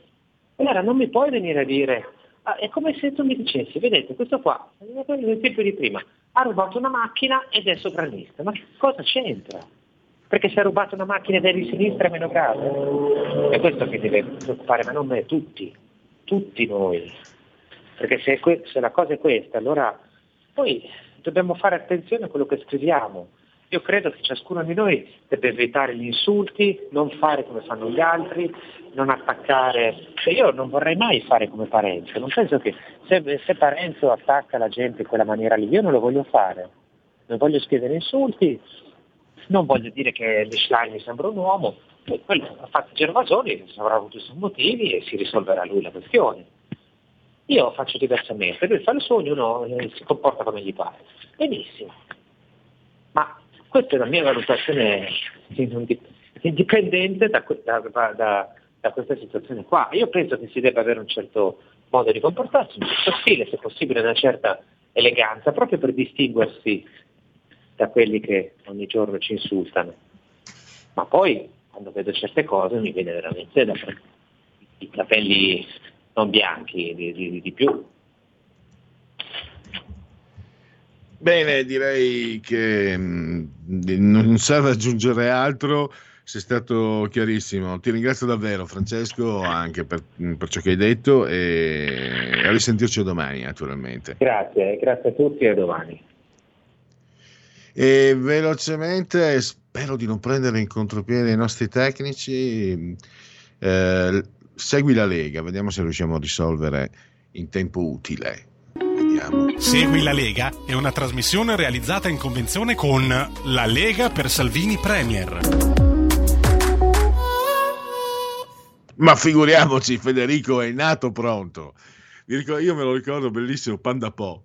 Pronto? Sono nato pronto, è un mio mito il Panda Po. Sì, è un cartone animato che ho visto che avevo già, eh, non so, ero già vicino alla cinquantina quella volta, però eh, il fanciullino che alberga dentro di me. E chiudo anche il discorso. Francesco Borgonovo non ama che io, neanche voi, eh, non ama che io chiami fascisti eh, quegli altri, no? quelli eh, tipo Saviano, quella gente, quella gente lì. Però mi viene in mente che il Duce disse di Gramsci bisogna far smettere quel cervello di pensare. E a me dà l'idea, quello che ho visto tra ieri e oggi, e non, e non è la prima volta. Allora, legaonline.it, scritto legaonline.it, aderisci anche tu, hashtag no coprifuoco, e poi i Broncos. Sono usciti i Broncos dal Corral, li abbiamo rimessi a posto. Iscriviti anche tu alla Lega, 10 euro versabili anche attraverso PayPal senza essere iscritti a PayPal. Codice fiscale, dati e poi vi verrà recapitato alla magione per via postale la tessera Lega Salvini Premier. D43 il codice della Lega, usalo per il tuo 2 per 1000. D come Domodossola, 4 il voto in matematica e eh, 3 il numero perfetto. Gli appuntamenti, allora Gianmarco Centinaio, questa sera Zona Bianca, Rete 4, il sottosegretario dell'Agricoltura, trasmissione Zona Bianca appunto. Eh, sempre questa sera alle 23.45 il sottosegretario agli interni Nicola Molteni, Rai 1 porta a porta con Bruno Vespa, l'europarlamentare Marco Zanni, domani mattina all'alba, cioè alle 10.10 Rai News 24, Studio 24, L'europarlamentare Luisa Regimenti, sempre domani alle 12.10, a mezzogiorno e 10, Radio Cusano Campus. E poi lui in persona, Matteo Salvini, domani sera a TG2 Post, ovviamente Rai 2, alle 21 è il leader della Lega e chiudiamo con l'europarlamentare Anna Cinzia Bonfrisco alle 11.30 di domenica, quindi alla mattina presto. E per seguire la Lega è tutto, intervallo, riprendiamo tra poco. Segui la Lega è una trasmissione realizzata in convenzione con La Lega per Salvini Premier.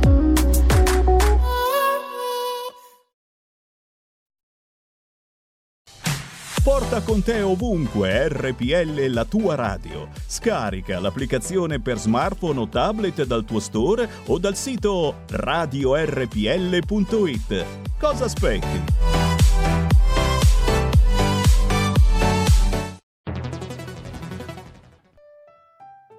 Cosa sarebbe la vita senza un buon vino? Le tenute Conte della Piera hanno selezionato per noi i migliori vini dalle splendide terre dell'Oltrepo pavese. Assaggiateli, non potrete più farne a meno. E se volete essere aiutati nella scelta o semplicemente saperne di più, il titolare in persona vi risponderà al numero 02 82 6969 oppure ordinate direttamente dal sito tenutecontedellapiera.com. Per tutti quelli che chiamano le tenute Conte della Piera regalerà un simpatico gadget 02 82 6969 tenutecontedellapiera.com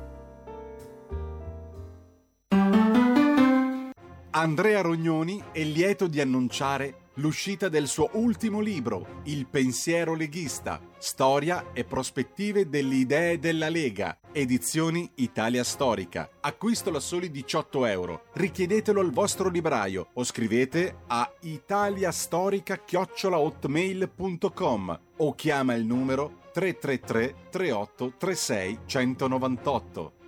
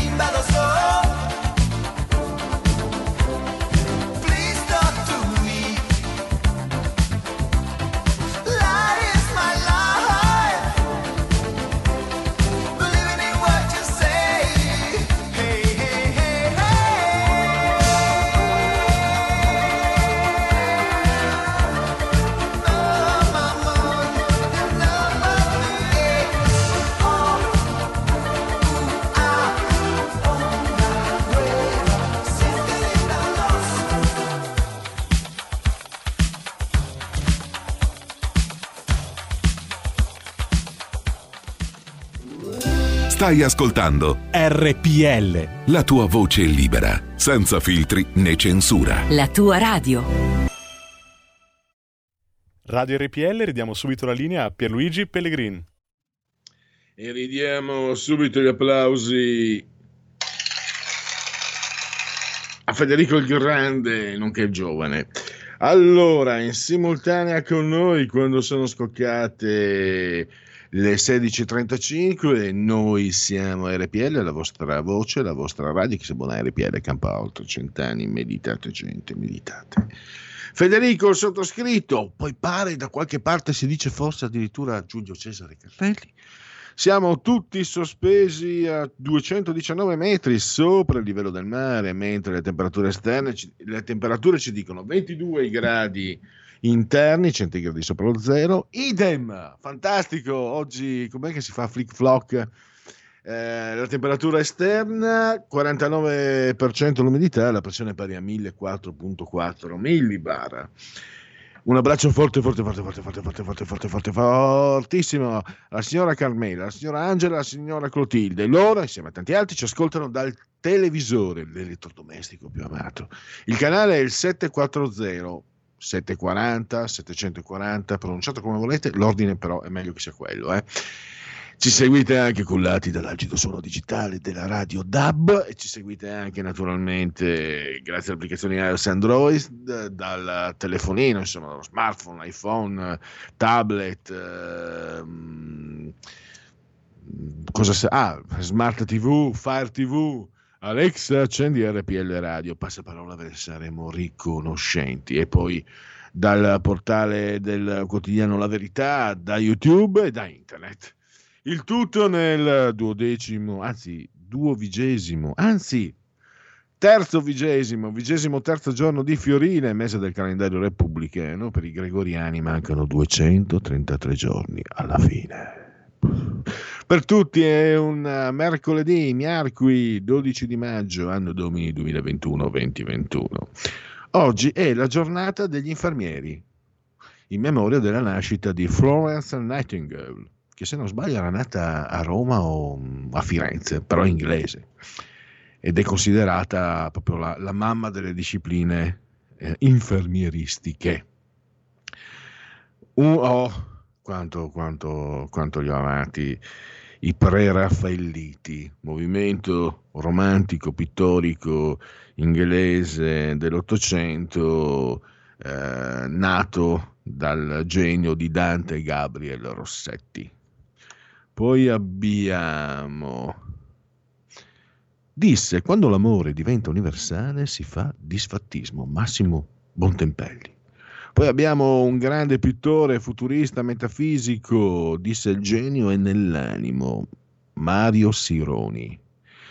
Queste erano le attrici, altro che quella, come si chiama, quella che ha fatto anche il cacciatore, che ha vinto quattro Oscar. Io preferisco Catherine Hepburn, però adoro, beh, la mia preferita in assoluto è Anna Magnani, e, nonostante sia italiana, e Frances McDormand, ma anche Catherine Hepburn è indimenticabile. 12 nomination, 4 Oscar, La regina d'Africa con Humphrey Bogart è uno dei tanti film indimenticabili. E lo scrittore e poeta Giovanni Testori, uno dei più grandi campioni della storia del baseball, Yogi Berra, Peter Berra, Yogi Berra, che era di origine milanese. È famoso anche per, eh, è stato giocatore e poi allenatore, famoso anche per le sue frasi, una l'ho notata, cioè, l'ho annotata, si è fatto tardi, troppo presto. Burt Bacharach, eh, compositore, tre Oscar, eh, Gli Urlatori, Umberto Bindi, George Carlin, un comico e sceneggiatore, disse non è mai solo un gioco quando stai vincendo. Ecco, ho sempre detto, non l'ho detta io sta qua, quando la cito però suscita eh, reazioni, credo fosse forse del grande Omar Sivori. Avete mai visto qualcuno che da bambino vuole fare l'arbitro quando si gioca a calcio? Però lui è stato, eh, beh, è ancora vivo, è un commentatore, è stato un grandissimo, devo dire. Cioè, la figura dell'arbitro ha avuto solo da guadagnare da Paolo Casarin. E poi, e poi mi ricordo Agnolina, anche entrambi contemporanei.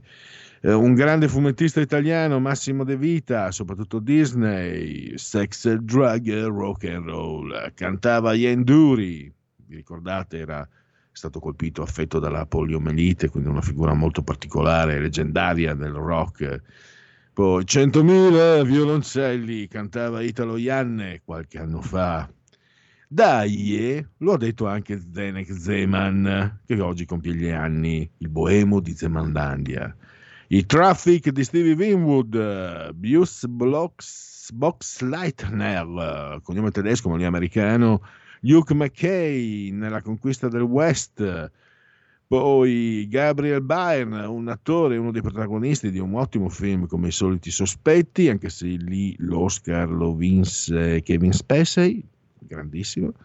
Eccolo qua, per la benamata, in alto i cuori, sursum corda, e auguri, auguri, auguri a Evaristo Beccalossi. E poi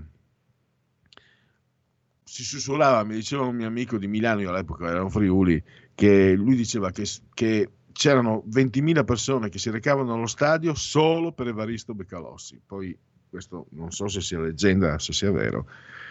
Poi la ricordiamo in Brasil o anche in Manhunter, Kim Grace, attrice, poi eh, l'ex parlamentare leghista Edward Ballaman, quest'ora alla Camera, auguri anche a lui. Vedete in sovra, anzi vedete in condivisione, voglio dire, Facebook, un'immagine che a me sembra più che, più che computer, mi sembra aerografo. Una bocca, una lingua che esce da una bocca e una pastiglia, perché è l'argomento del dite la vostra che io penso la mia e direi che possiamo far partire anche il, eh, la sigla. Dite la vostra che io penso la mia. Il telefono, la tua voce allo 02 6620 3529. Anche al numero di WhatsApp 346 64 27 756. Allora, il tema è un tema spinoso, delicato, perché negli Stati Uniti presto l'LSD sarà legale perché può curare lo stress. A, quel che si dice è una notizia davvero stupefacente. B, anche se qui ho scritto C, eh, direi una notizia più allucinante che allucinogena. Ho indegnamente giocato con le parole. C. Quindi adesso per fare lo spacciatore bisognerà essere iscritti a un albo professionale, come i giornalisti, eh, i commercialisti, gli infermieri, eccetera, eccetera, eccetera. Allora, se volete intervenire, linee aperte a vostra completa disposizione e poi abbiamo... Eh, da interista mi sa che l'anno prossimo tifo Roma solo per Murigno. Io un, uno come Conte mi sta antipatico come, mi, come lo, lo, era Lippi. Anch'io sono d'accordo. Eh, eh sono come interista sono preoccupato se va via Conte perché non, non, so, cioè se viene Allegri secondo me... Scusate, due secondi di calcio. Dai, ho vinto, di, ho vinto il diciannovesimo scudetto. Due secondi e basta. Eh, se va via Conte io sono contento perché non mi è mai piaciuto, anche se comunque ho sempre detto che era bravissimo, che è bravissimo. E, ecco, ne vorrei uno che mi dia garanzie. L'unico in circolazione è Massimiliano Allegri, perché? Perché eh, il Ciolo Simeone, che sarebbe il number one per noi, eh, non viene via dall'Atletico Madrid e pare che sia impredicato, forse si dice, di andare ad allenare l'Argentina. No? E quindi quando allenerà l'Albi Celeste, finalmente noi argentini, perché no, non ho ascendenze argentine, ma nel calcio amo follemente l'Argentina e credo che eh, con, con il Ciolo Simeone in panchina finalmente l'Argentina vincerà i mondiali che merita. E, anni fa Umberto Bossi è stato inquisito per vilipendio alla bandiera che diceva a una signora di sì, a Venezia. Eh, anche lì un'altra delle vergogne, del, sinceramente, eh, di questo voi italiani ve la meritate proprio l'Italia. Ah, scusate, torno sull'Inter. A me sinceramente, che, a parte che Mourinho mi sembra bollito, però è, è, è comunque la, la, Serie A è così scarsa e scadente che uno come lui può comunque fare grandi cose. Però ti dico la verità, 22 maggio 2010, quando il signor Mourinho eh, scende dal, dal, pullman dell'Inter per salire sulla macchina di Florenzino Perez e non è venuto qui a Milano dove lo attendevamo in decine di migliaia allo stadio di San Siro, beh, a quel punto, cioè, quando, quando Mourinho ricordava l'Inter, oh, amo l'Inter, va, vai, vai, vai, vai, bravissimo, fantastico, un dialettico fuori di misura, me lo immagino già il prossimo anno vincere la Coppa Italia, in Italia eh, solo due squadre ha vinto, solo due squadre titolate, una è Roma, le altre zero titoli e tutti a Roma a congratularci con lui. Però per me quel gesto là, francamente, eh, è stato un, dal punto di vista etico. Non credo alle bandiere, la, la mano sul cuore fa ridere in tutti i sensi, e quella retorica lì è sgradevole, però un certo senso di correttezza, for, non solo formale, etica, la devi avere e lui non l'ha avuta. Quindi mm, buon pro li faccia, buon pro gli faccia e poi dai. Eh. A Zeman non ha portato bene il dai, eh, visto che poi è stato esonerato. Allora, oh che cattivo che sono col grande, col grande Mu, il profeta di Setubal. Ho anche in serbo per voi un sondaggio che arriva.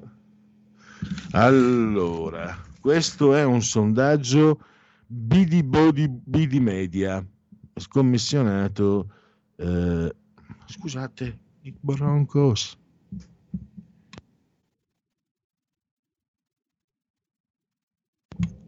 Commissionato da BD Media.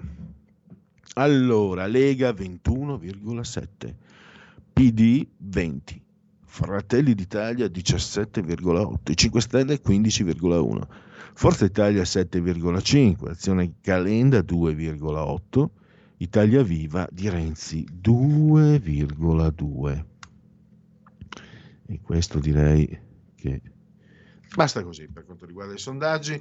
Un dato invece che vado a leggervi, però pensate un po', l'LSD in farmacia, eh, quindi eh, poi tra un po' ehm, la, quando riapriranno regolarmente i negozi, non so, l'eroina dove, dove possiamo andarla a prendere? Eh, in erboristeria o direttamente dal, da, da, dal negozio di frutta e verdura? L'ascis, beh, l'ascis ormai quello neanche parlargliene, neanche come si dice in dialetto, neanche parlargliene, quello ormai eh, sa, lo metteranno, non so, nelle uova di Pasqua, nelle, nelle segretine delle patatine. Broncos!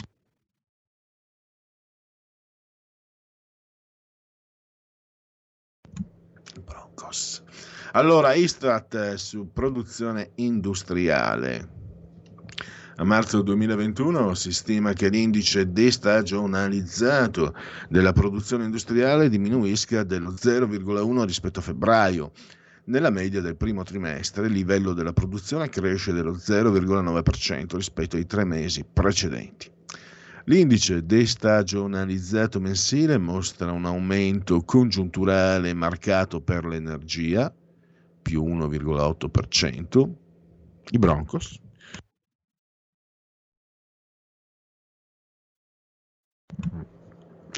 Non si ammazzano così anche i cavalli con Jane Fonda. Poi eh, ancora più ridotto l'aumento per i beni strumentali più 0,2 e diminuisce invece l'importo nel comparto dei beni dei consumi, meno 1,5. Corretto per gli effetti del calendario, marzo 2021 l'indice complessivo aumenta in termini tendenziali del più 37,7%. I giorni di calendario sono stati 23 contro i 22 di marzo 2020. Incrementi tendenziali molto elevati caratterizzano tutti i comparti, più 58,1 i beni strumentali, più 40,8 i beni intermedi, più 28,1 i beni di consumo. Più contenuta la crescita per l'energia, più 6,9. Aggiorniamoci dalle agenzie. Eh?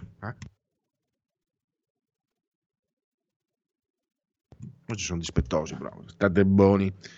Draghi sulle riaperture serve un approccio graduale, quindi nessuna novità sul fronte ANSA. Poi Corriere.it, approccio graduale. Chi sta vaccinando? Sempre Draghi che lo dice. Chi sta vaccinando di più? Chi ha già iniziato con gli under 50? E ma si è richiamo Pfizer o Pfizer eh, a 40 giorni. Andiamo su un'agenzia che prima non ho letto, ADN Kronos. Eh, o le comunali di Roma, Bertolaso.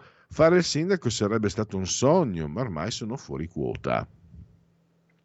5 Stelle, summit espulsi, lavoriamo a grande gruppo opposizione. Riapertura e coprifuoco, Salvini, cabina di regia al 17, nessun problema. Conta il risultato. Amministrative, Letta, hashtag stai sereno, Enrico stai sereno, Torino e Roma nessuna possibilità di convergenza PD 5 Stelle.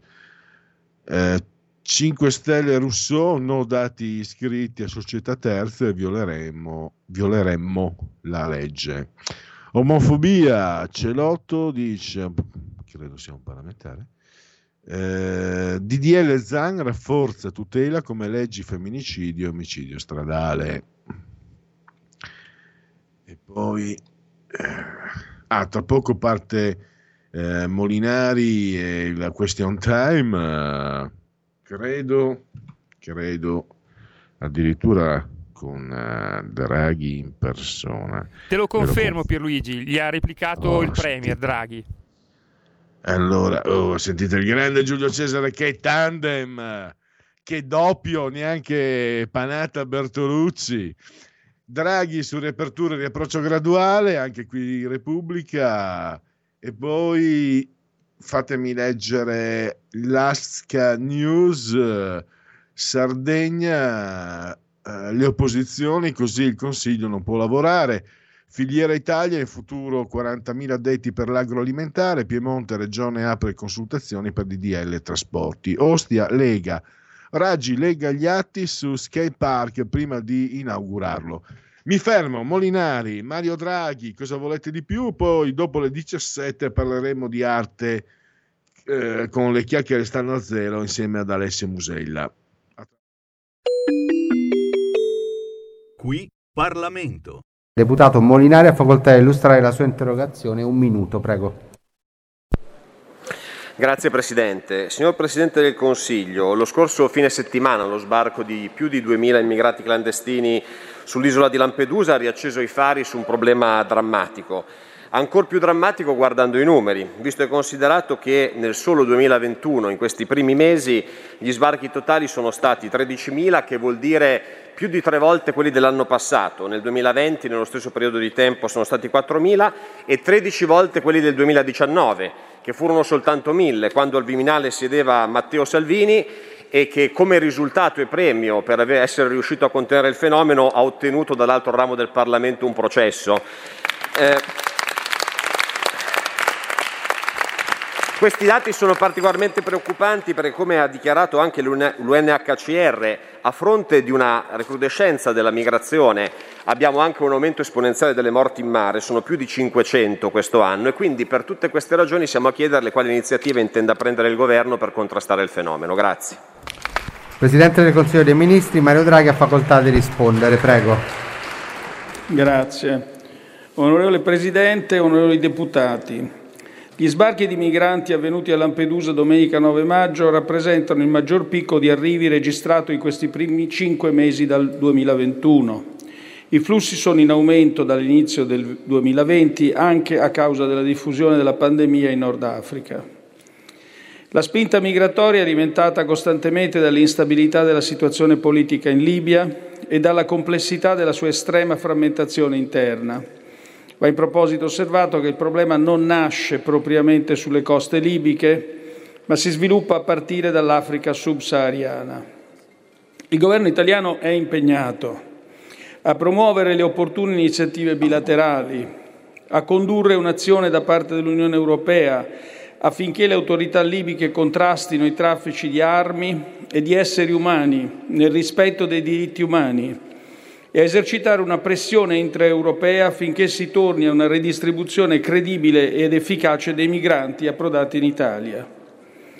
Nelle mie interlocuzioni con il premier libico Dabaiba ho particolarmente insistito sulla necessità di assicurare il ripristino delle condizioni di sicurezza sul territorio come parte integrante del processo di stabilizzazione del Paese e dell'intera regione mediterranea. A fronte di questa complessa e drammatica realtà, la politica sull'immigrazione del Governo vuole, come ho avuto occasione di affermare in altra circostanza, vuole essere equilibrata, efficace ed umana. Nessuno deve essere lasciato solo nelle acque territoriali italiane. Riteniamo il rispetto dei diritti umani una componente fondamentale di qualsiasi politica sull'immigrazione. La priorità nel breve periodo è il contenimento della pressione migratoria nei mesi estivi. Siamo impegnati a ottenere dai paesi di partenza, in particolare da Libia e Tunisia, una collaborazione più intensa ed efficace nel controllo delle loro frontiere marittime e terrestri e nel contrasto alle organizzazioni dei trafficanti. Sulla Tunisia possiamo contare sull'attivazione di un meccanismo di allerta precoce basato sulla tempestività degli avvistamenti e del passaggio delle informazioni alle autorità tunisine, nel pieno e assoluto rispetto delle loro prerogative di sovranità territoriale. L'Italia è inoltre impegnata a favorire il coinvolgimento delle istituzioni europee. Il 20 maggio prossimo il ministro dell'Interno Lamorgese si recherà a Tunisi insieme al commissario degli affari interni, Ilva Johansson, rinnovando così la missione svolta ad agosto sco- di, del 2020. Una leva necessaria di governo dei flussi migratori è costituita inoltre dall'azione di rimpatrio dei migranti che non hanno titolo a rimanere sul nostro territorio in mancanza dei presupposti per il riconoscimento della protezione internazionale. Abbiamo da tempo rafforzato gli sforzi sul fronte dei rimpatri, compresi quelli volontari assistiti con la collaborazione dell'OIM, le delle Nazioni Unite e della UNHCR. Siamo impegnati non solo sul fronte degli accordi bilaterali, ma anche per il lancio di forme di partenariato europeo con i principali paesi di origine e transito dei flussi. Queste devono includere iniziative sullo sviluppo economico locale e la tutela della, della legalità. Un'ultima cosa, Presidente. Per quanto riguarda l'accordo di Malta, è in corso un fattivo dialogo con Germania e Francia per rivitalizzare questa forma di cooperazione applicata con regolarità sino all'esplosione della pandemia in virtù della quale è stato possibile ricollocare circa mille richiedenti protezione. Il nostro obiettivo è attivare subito un meccanismo temporaneo di emergenza per il ricollocamento dei migranti soccorsi in operazioni SAR basato sugli stessi principi di condivisione e di solidarietà dell'accordo di Malta. Scusi Presidente per il ritardo. Prego, Grazie. ha facoltà di replicare il deputato Molinari. Grazie Presidente. Siamo convinti anche noi che il fattore umanitario sia fondamentale, che nessuno debba essere lasciato indietro né lasciato in mare, ma proprio per questo ribadiamo che dal nostro punto di vista il metodo migliore per salvare vite è evitare di creare false aspettative, false speranze ed evitare che ci siano le partenze. Diversamente le morti in mare purtroppo sono inevitabili e oltre a questo dobbiamo anche evitare che scoppi una tensione sociale che già nel nostro Paese è alle stelle, perché vede Presidente, come anche lei ha ricordato, molti dei migranti che stanno arrivando vengono dalla Tunisia chi arriva dalla Tunisia è un migrante economico, sono persone che vengono in Europa per cercare migliori condizioni lavorative e occorre ricordare quella che è la situazione economica dell'Italia e dell'Europa in questo frangente. Eh, la crisi Covid ha portato a un drammatico calo dei posti di lavoro, l'Istat ha stabilito che nell'ultimo anno abbiamo perso 945 mila posti di lavoro in Italia e quando ci sarà lo sblocco dei licenziamenti molto probabilmente ne perderemo altrettanti. Quindi siamo già un paese che dal punto di vista economico è al limite. E oltre a questo c'è un altro problema, che lo smantellamento dei decreti Salvini, questa massa di gente che sta arrivando nel nostro paese, porterà a ridistribuirla sui territori con il sistema dell'accoglienza diffusa, che è tornato grazie ai nuovi decreti e questo creerà sicuramente tensioni con i sindaci e con le comunità locali e noi vorremmo prevenire queste tensioni anche perché a Ventimiglia qualche giorno fa abbiamo già visto che la tensione è già alta ancora prima che l'emergenza scoppi. Quindi apprezziamo il suo approccio, l'approccio bilaterale, l'idea che si debba lavorare con i paesi di partenza per contrastare i trafficanti di uomini e le partenze. Abbiamo qualche perplessità invece su quanto ha detto il ministro Lamorgese, su una riedizione dell'accordo di Malta, perché l'accordo di Malta 1 ha dimostrato tutta la sua debolezza. Debolezza perché la rotazione dei porti è stata soltanto quella dei porti italiani e per- perché la redistribuzione dei migranti automatica in realtà non c'è mai stata perché è una redistribuzione volontaria. E se non ha funzionato allora, nel contesto attuale dove già l'Austria si è detta contraria a una redistribuzione e già la Germania ha detto che c'è il problema della rotta balcanica e quindi di certo la redistribuzione non è una priorità, vediamo difficile che quell'accordo possa trovare, eh, un, possa trovare un accordo a livello europeo. L'unico modo, e chiudo Presidente Fico, in cui siamo riusciti a redistribuire i migranti in Italia è stato con una linea del pugno di ferro di Matteo Salvini e del contrasto all'immigrazione. Soltanto con una linea di rigore abbiamo costretto i partner europei a farsi carico del problema. Qui Parlamento.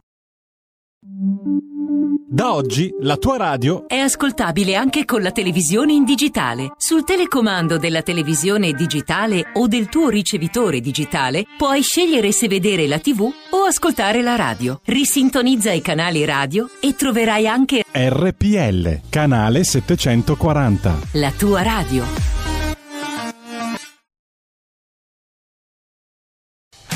Porta con te ovunque RPL la tua radio. Scarica l'applicazione per smartphone o tablet dal tuo store o dal sito radiorpl.it.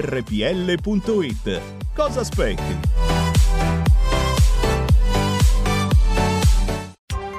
Coming Soon Radio, quotidiano di informazione cinematografica. Al cinema viviamo insieme ogni emozione. Pazzesco. Quelle che colorano la vita. Quali sono le cose importanti? Lo sai quali sono. Che fanno brillare gli occhi.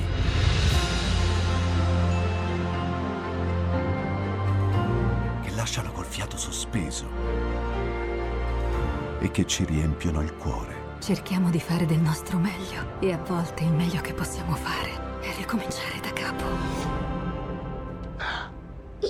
Poi farci ritrovare insieme in una risata.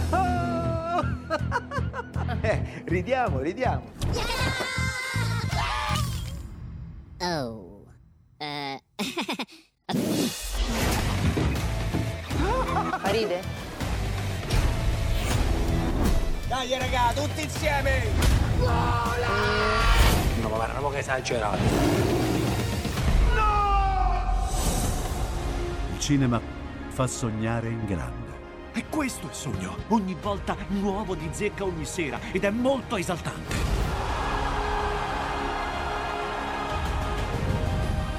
Credo che sia stato il più bel momento della mia vita. Non si arrendono mai. Assolutamente no.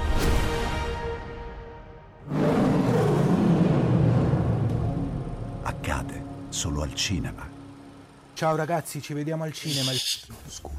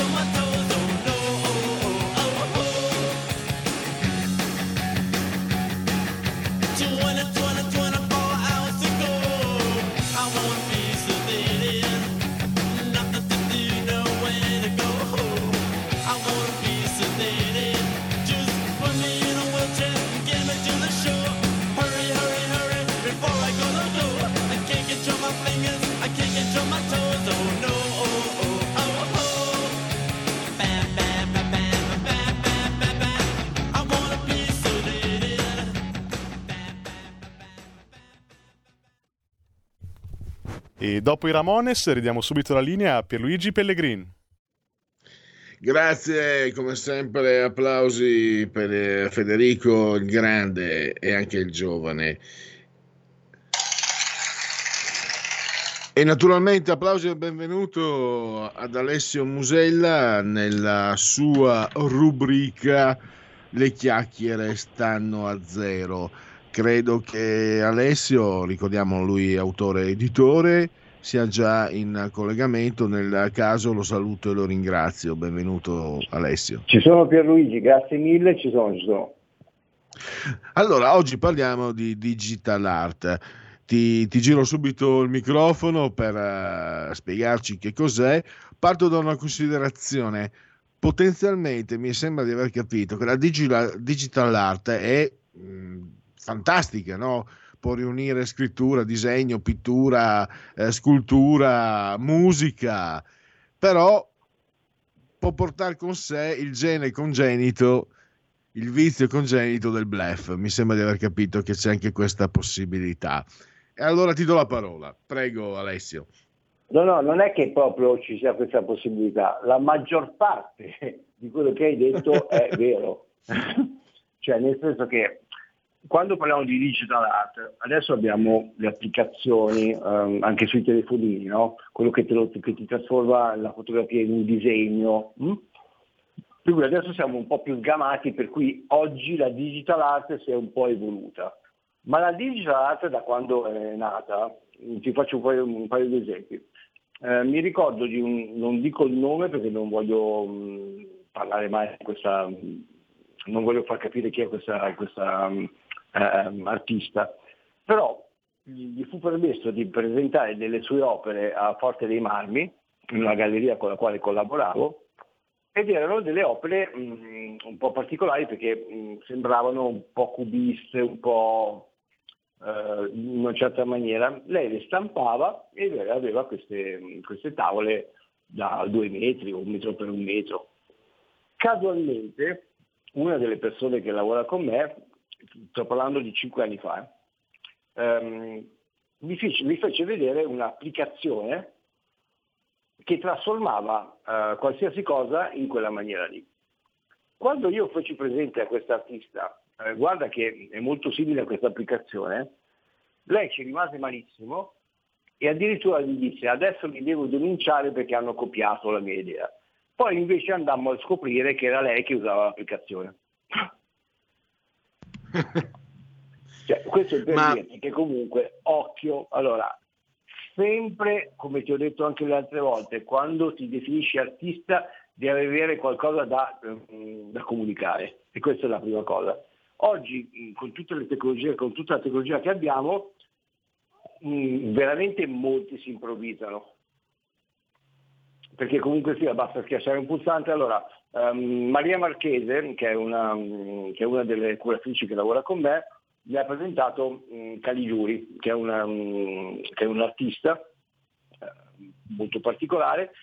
Lui è un digital art, un, un, digital artist, ma lui addirittura riesce a fare, um, se tu guardi le sue opere, lui prende gli algoritmi di non so che cosa, comunque c'è dietro un lavoro incredibile che mai penseresti, e crea una cosa ed è l'unico al mondo a farlo. Ok? Allora quello mi sta bene. Quando invece oggi si sta di digital art e per cui semplicemente di modificare delle fotografie attraverso, ripeto, non la creatività dell'artista, ma spesso volentieri applicazioni, mi devi spiegare che cazzo di artista sei. E allora, restiamo su questo aspetto, quindi quando, quando anzi, magari eh, qualche consiglio a ascoltatori più interessati, magari anche su come orientarsi, perché poi volevo invece in seconda battuta eh, cercare di capire se la digital art eh, in realtà, come dire, non possa creare qualcosa di nuovo per noi fruitori, l'idea, l'idea dell'artista alchimista o l'idea addirittura dell'arte, dell'arte per tutti, no? uno strumento per poter esprimere eh, che, quella parte artistica che abbiamo che magari non riesce a venire fuori, eccetera. Ma lì mi sto spingendo troppo. Allora, eh, per chi è interessato alla digital art, come orientarsi attraverso queste possibilissime, facilissime mistificazioni? Allora, ripeto, eh, oggi ehm, una volta, se tu parli di arte tradizionale ehm, devi essere capace di disegnare, eh, devi avere una tecnica di un certo tipo, la padronanza eh, della scultura, eh, dell'acquarello del, e va bene, ok.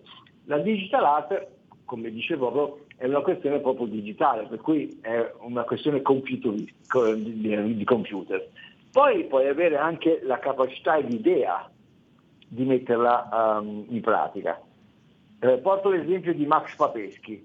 Max Papeschi è famoso in tutto il mondo, è un uh, digital artist uh, italiano, lui era un regista, uh, di, quando faceva il regista era discreto, se non mediocre, eh, a un certo punto um, ha trovato l'idea, ed è stato il primo, di applicare, eh, utilizzando delle fotografie eh, iconicamente famose, tipo il Napalm, i bambini che scappano mh, nudi dal Vietnam, eh, la bomba di Hiroshima, sostituendo le facce o i personaggi con quelli di Disney. ok? Per cui tu vedevi eh, queste persone, queste foto che sono famose in tutto il mondo e che anzi sono anche drammatiche, eh, riproposte da lui sostituendo i volti dei personaggi con volti Disney, in maniera tecnicamente anche non perfetta. Infatti i, i, i, puristi di questo tipo di tecnica lo criticavano anche per questo. Però Max, che conosco personalmente, ha avuto lui l'idea di questo tipo di discorso. Cosa succede? Che queste, eh, oggi siamo abituati a vedere sempre le opere o comunque le fotografie che invece sono molto importanti nella storia, ma ci passano davanti, ormai le abbiamo viste tante volte e non gli diamo il giusto peso. Cosa ha fatto? Lui, modificandole e ironizzandole sotto certi punti di vista, ha fatto sì che molti si indignassero, molti lo criticassero, alcuni ehm, lo slannassero, ma comunque ha, ri- ha ripuntato i riflettori su delle foto che la gente era abituata a non prendere neanche più in considerazione. No? Per cui questo è stato il suo, uh, la sua grande um, idea. Poi se tu la analizzi e tu dici lo so fare anch'io, ho capito, però lui è stato il primo. Tra l'altro lui è, stato, è diventato famoso perché? Grazie a una svastica, che ci ha scritto anche un libro, come diventare una, un artista famoso grazie alla svastica. Perché? Perché eh, anni fa lui aveva sostituito una, una, fotografia, anzi il volto di una fotografia eh, con una svastica dietro, una donna, era una specie di pin-up, aveva messo la testa di Minnie e c'era la svastica dietro.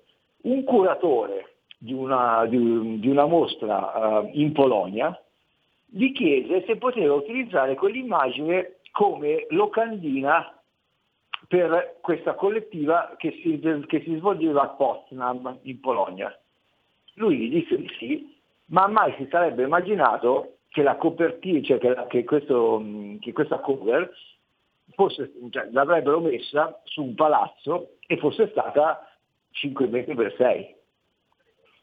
Lui è diventato famoso perché è stato, grazie a lui, cioè grazie a lui, o per colpa sua, quello che volete, eh, con quell'immagine, quell'immagine è stata la prima volta dopo la fine della seconda guerra mondiale che una svastica era entrata in Polonia.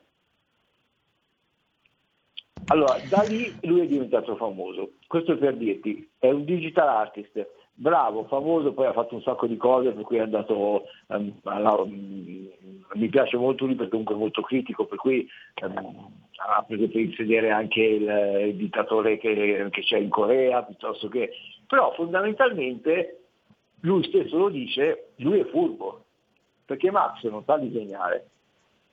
Max, ripeto, era una, un artista, era una, un, dice, una, un regista, però ha avuto quest'idea, realizzata anche in dubbio modo, che però è stato il primo ad averla e per cui questo è quello che premia.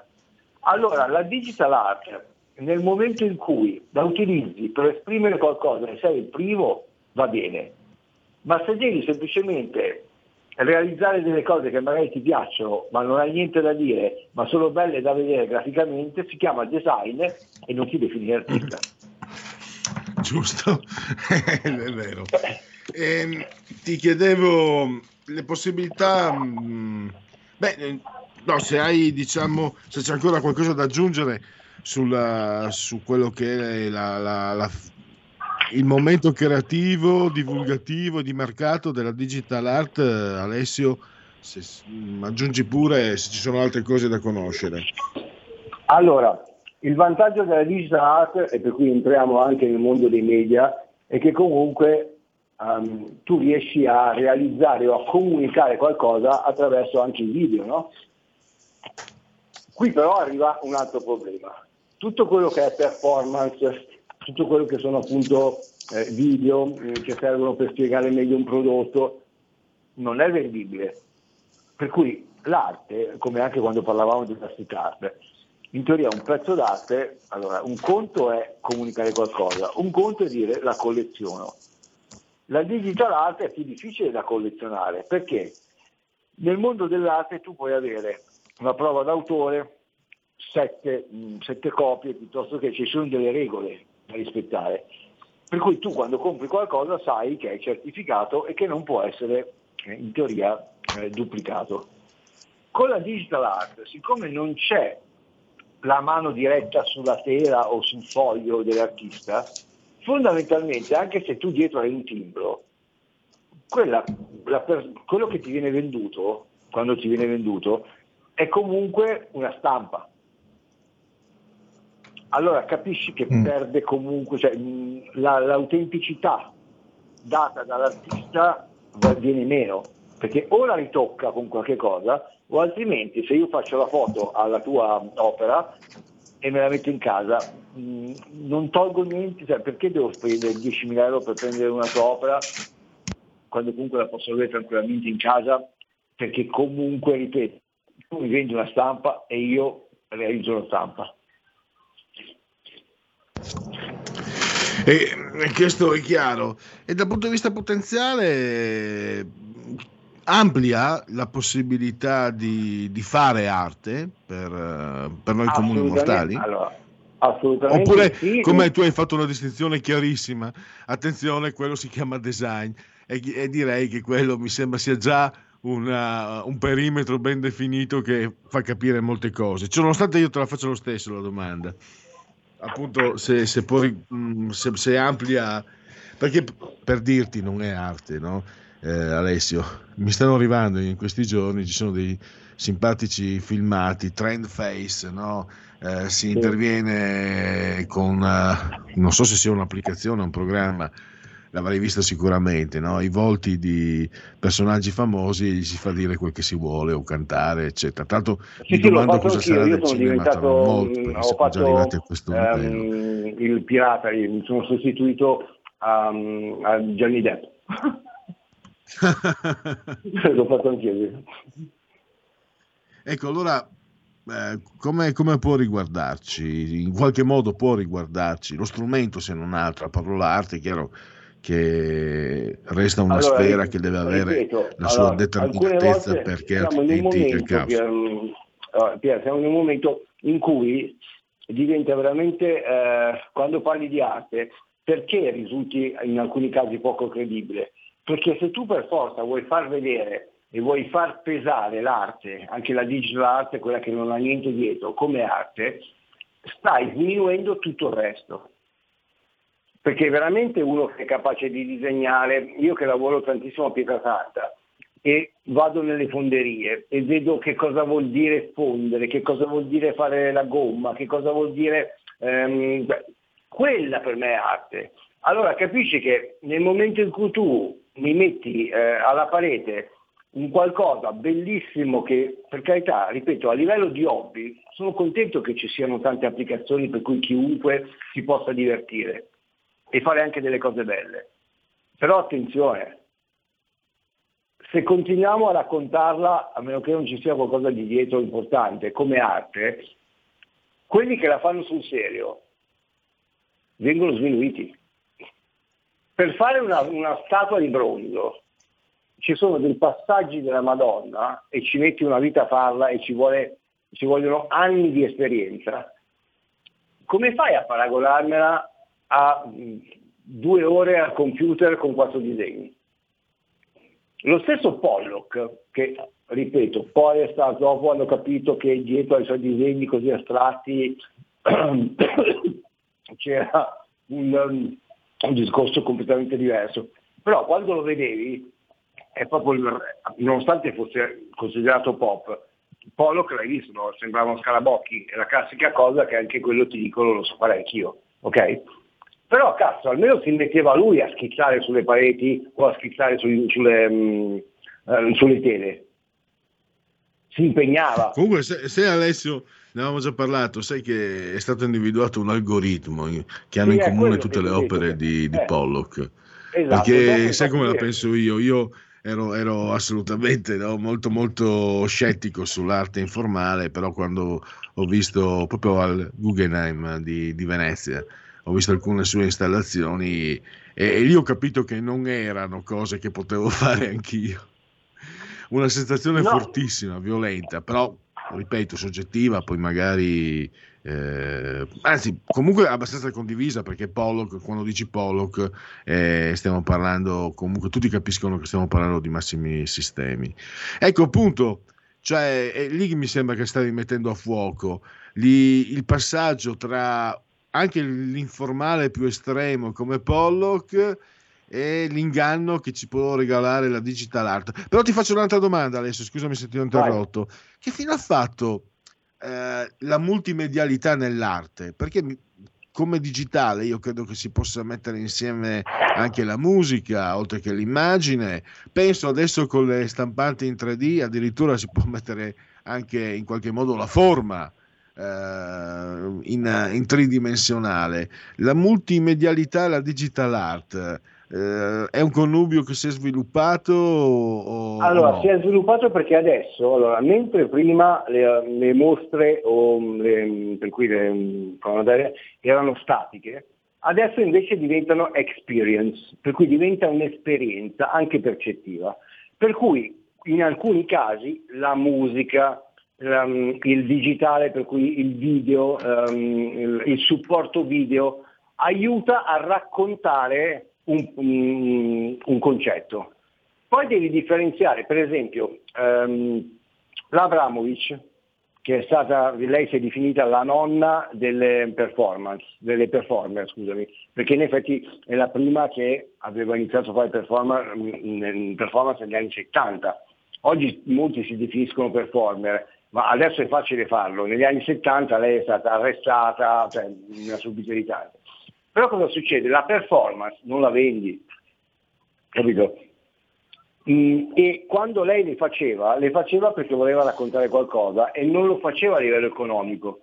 Ancora adesso molti artisti quando ti dicono vieni che c'è la performance, l'artista normalmente non viene pagato per fare la performance, perché poi quando tu compri arte, ok, mi hai fatto la performance, qual è l'oggetto che mi ricorda la tua performance che posso comprare, al quale posso dare un prezzo e posso portarmi a casa? Allora deve essere comunque conseguenziale. Allora la multimedialità che mi hai chiesto, che mi hai detto, può funzionare, in alcuni casi funziona bene, per far entrare nell'atmosfera la persona e poi dopo fargli capire perché quell'opera la deve comprare. Perché altrimenti rimane, ed è brutto da dire, un'esperienza percettiva fine a se stessa. Perché poi ti porti a casa un ricordo, ma se parliamo di arte, l'arte poi ti deve rimanere da qualche parte. Una curiosità, adesso c'è una scuola per la digital art? C'è No. un, un riferimento? No, non c'è una scuola perché comunque ehm, l'aspetto digitale, e questa è una cosa positiva, è comunque ognuno di, ogni- ognuno di noi può decidere come applicarsi, che cosa scegliere per, mm, per disegnare in digitale. Anche perché ricordi una cosa, ci sono delle scuole mh, artistiche tecniche che ti insegnano a scolpire, che ti insegnano a usare l'acquarello, che ti insegnano sulla digital art, che è una questione semplicemente ehm, computeristica. l'arte, già il fatto stesso di costruirla al computer, l'arte è istinto. L'istinto, io quando disegno, io ho fatto l'architetto per tanto tempo e poi usavo l'AutoCAD e tutto quanto, ma l'idea che avevo la facevo a penna, poi la riportavo in AutoCAD. Ma io lo schizzo, l'idea iniziale non posso averla al computer, perché io tu non hai idea di quante volte schizzo scaravocchio per arrivare a, a un progetto finale ho fatto 20 fogli.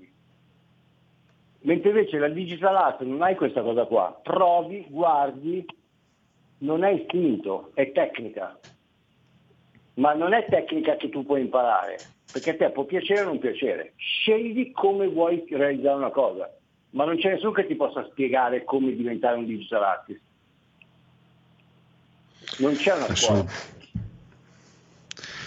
Eh, bene, allora Alessio, noi stiamo andando al, al termine, manca ancora un paio di minuti. Uh, alcuni, non so se sia il caso, uh, perché ho capito che è meglio di no. Mi stava venendo in mente i consigli per gli acquisti ai nostri, ai nostri ascoltatori. Forse è meglio digit- la digital art, è meglio magari eh, metterla un po' da parte sotto questo punto di vista. Quindi. Ma allora, attenzione, la prima cosa quando dovete acquistare qualche cosa è che vi piaccia. Poi, come ti ho detto l'altro giorno, nella fase affordable c'è una fiera che si chiama Affordable in Italia, mm, che prima eh, era sotto i 5.000 euro, adesso è arrivata sotto i 7. Quelle sono opere che ti piacciono, perché fondamentalmente se tu vai a prendere una roba che non è di un artista o non è firmata in, da qualsiasi altra parte, comunque la paghi. Anche se vai all'IKEA puoi pagare 150, 200, 300 euro una roba, ok? Allora in quel caso lì tu la compri non per investimento, ma perché ti piace. Allora, se ti piace il concetto della digital art e quella roba lì che ti piace, la devi comprare perché la sai, sai dove metterla e ti piace averla in casa. Non pensare di fare un investimento. Perché sulla digital art in quella maniera lì io l'investimento non lo vedo. Poi per carità, nella, nel settore della digital art ci sono anche i fotografi che, per esempio Mauro Moriconi, che lavora con la Polaroid e comunque ci lavora, poi dopo ci mette le pennellate sopra, per cui parte da una fotografia, è diverso. Quella è un'opera unica, non è una fotografia che poi ti metto alla parete. Allora, anche questa è una parte della digital art che invece io apprezzo. Parti da una parte digitale, che può essere anche la fotografia, e poi ci metti del tuo e la personalizzi. Ma fino a quando è digital art fatta solo al computer, io non mi sento di dire che è un investimento. La volete comprare? Vi piace a casa? Compratela, ma non vi aspettate che tra dieci anni valga doppio. Benissimo, allora noi siamo alla conclusione, ringrazio ancora Alessio Musella, ricordo autore ed editore, la sua rubrica Le chiacchiere stanno a zero, tornano, torna insieme a lui martedì prossimo, intanto grazie e a martedì Alessio. Grazie Piero, un abbraccione. Allora andiamo rapidamente verso la conclusione, gli ultimi aggiornamenti se ve ne sono. Allora, dall'ANSA no, siamo ancora su Draghi che approccio graduale sulle riaperture, quindi dal 17 maggio, se non ho capito male, si, c'è il coprifuoco alle 11, alle 23.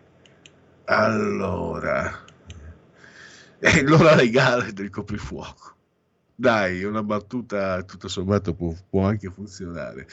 Allora, chiudiamo, grazie eh, naturalmente assolutamente al grande e giovane Federico, ottimamente, saldamente, più che mai sulla tolla di comando in regia tecnica. Grazie a tutti voi per aver scelto RPL, la vostra radio.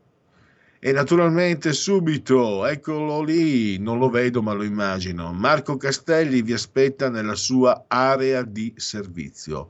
Ottimo proseguimento a tutti. Avete ascoltato il punto politico.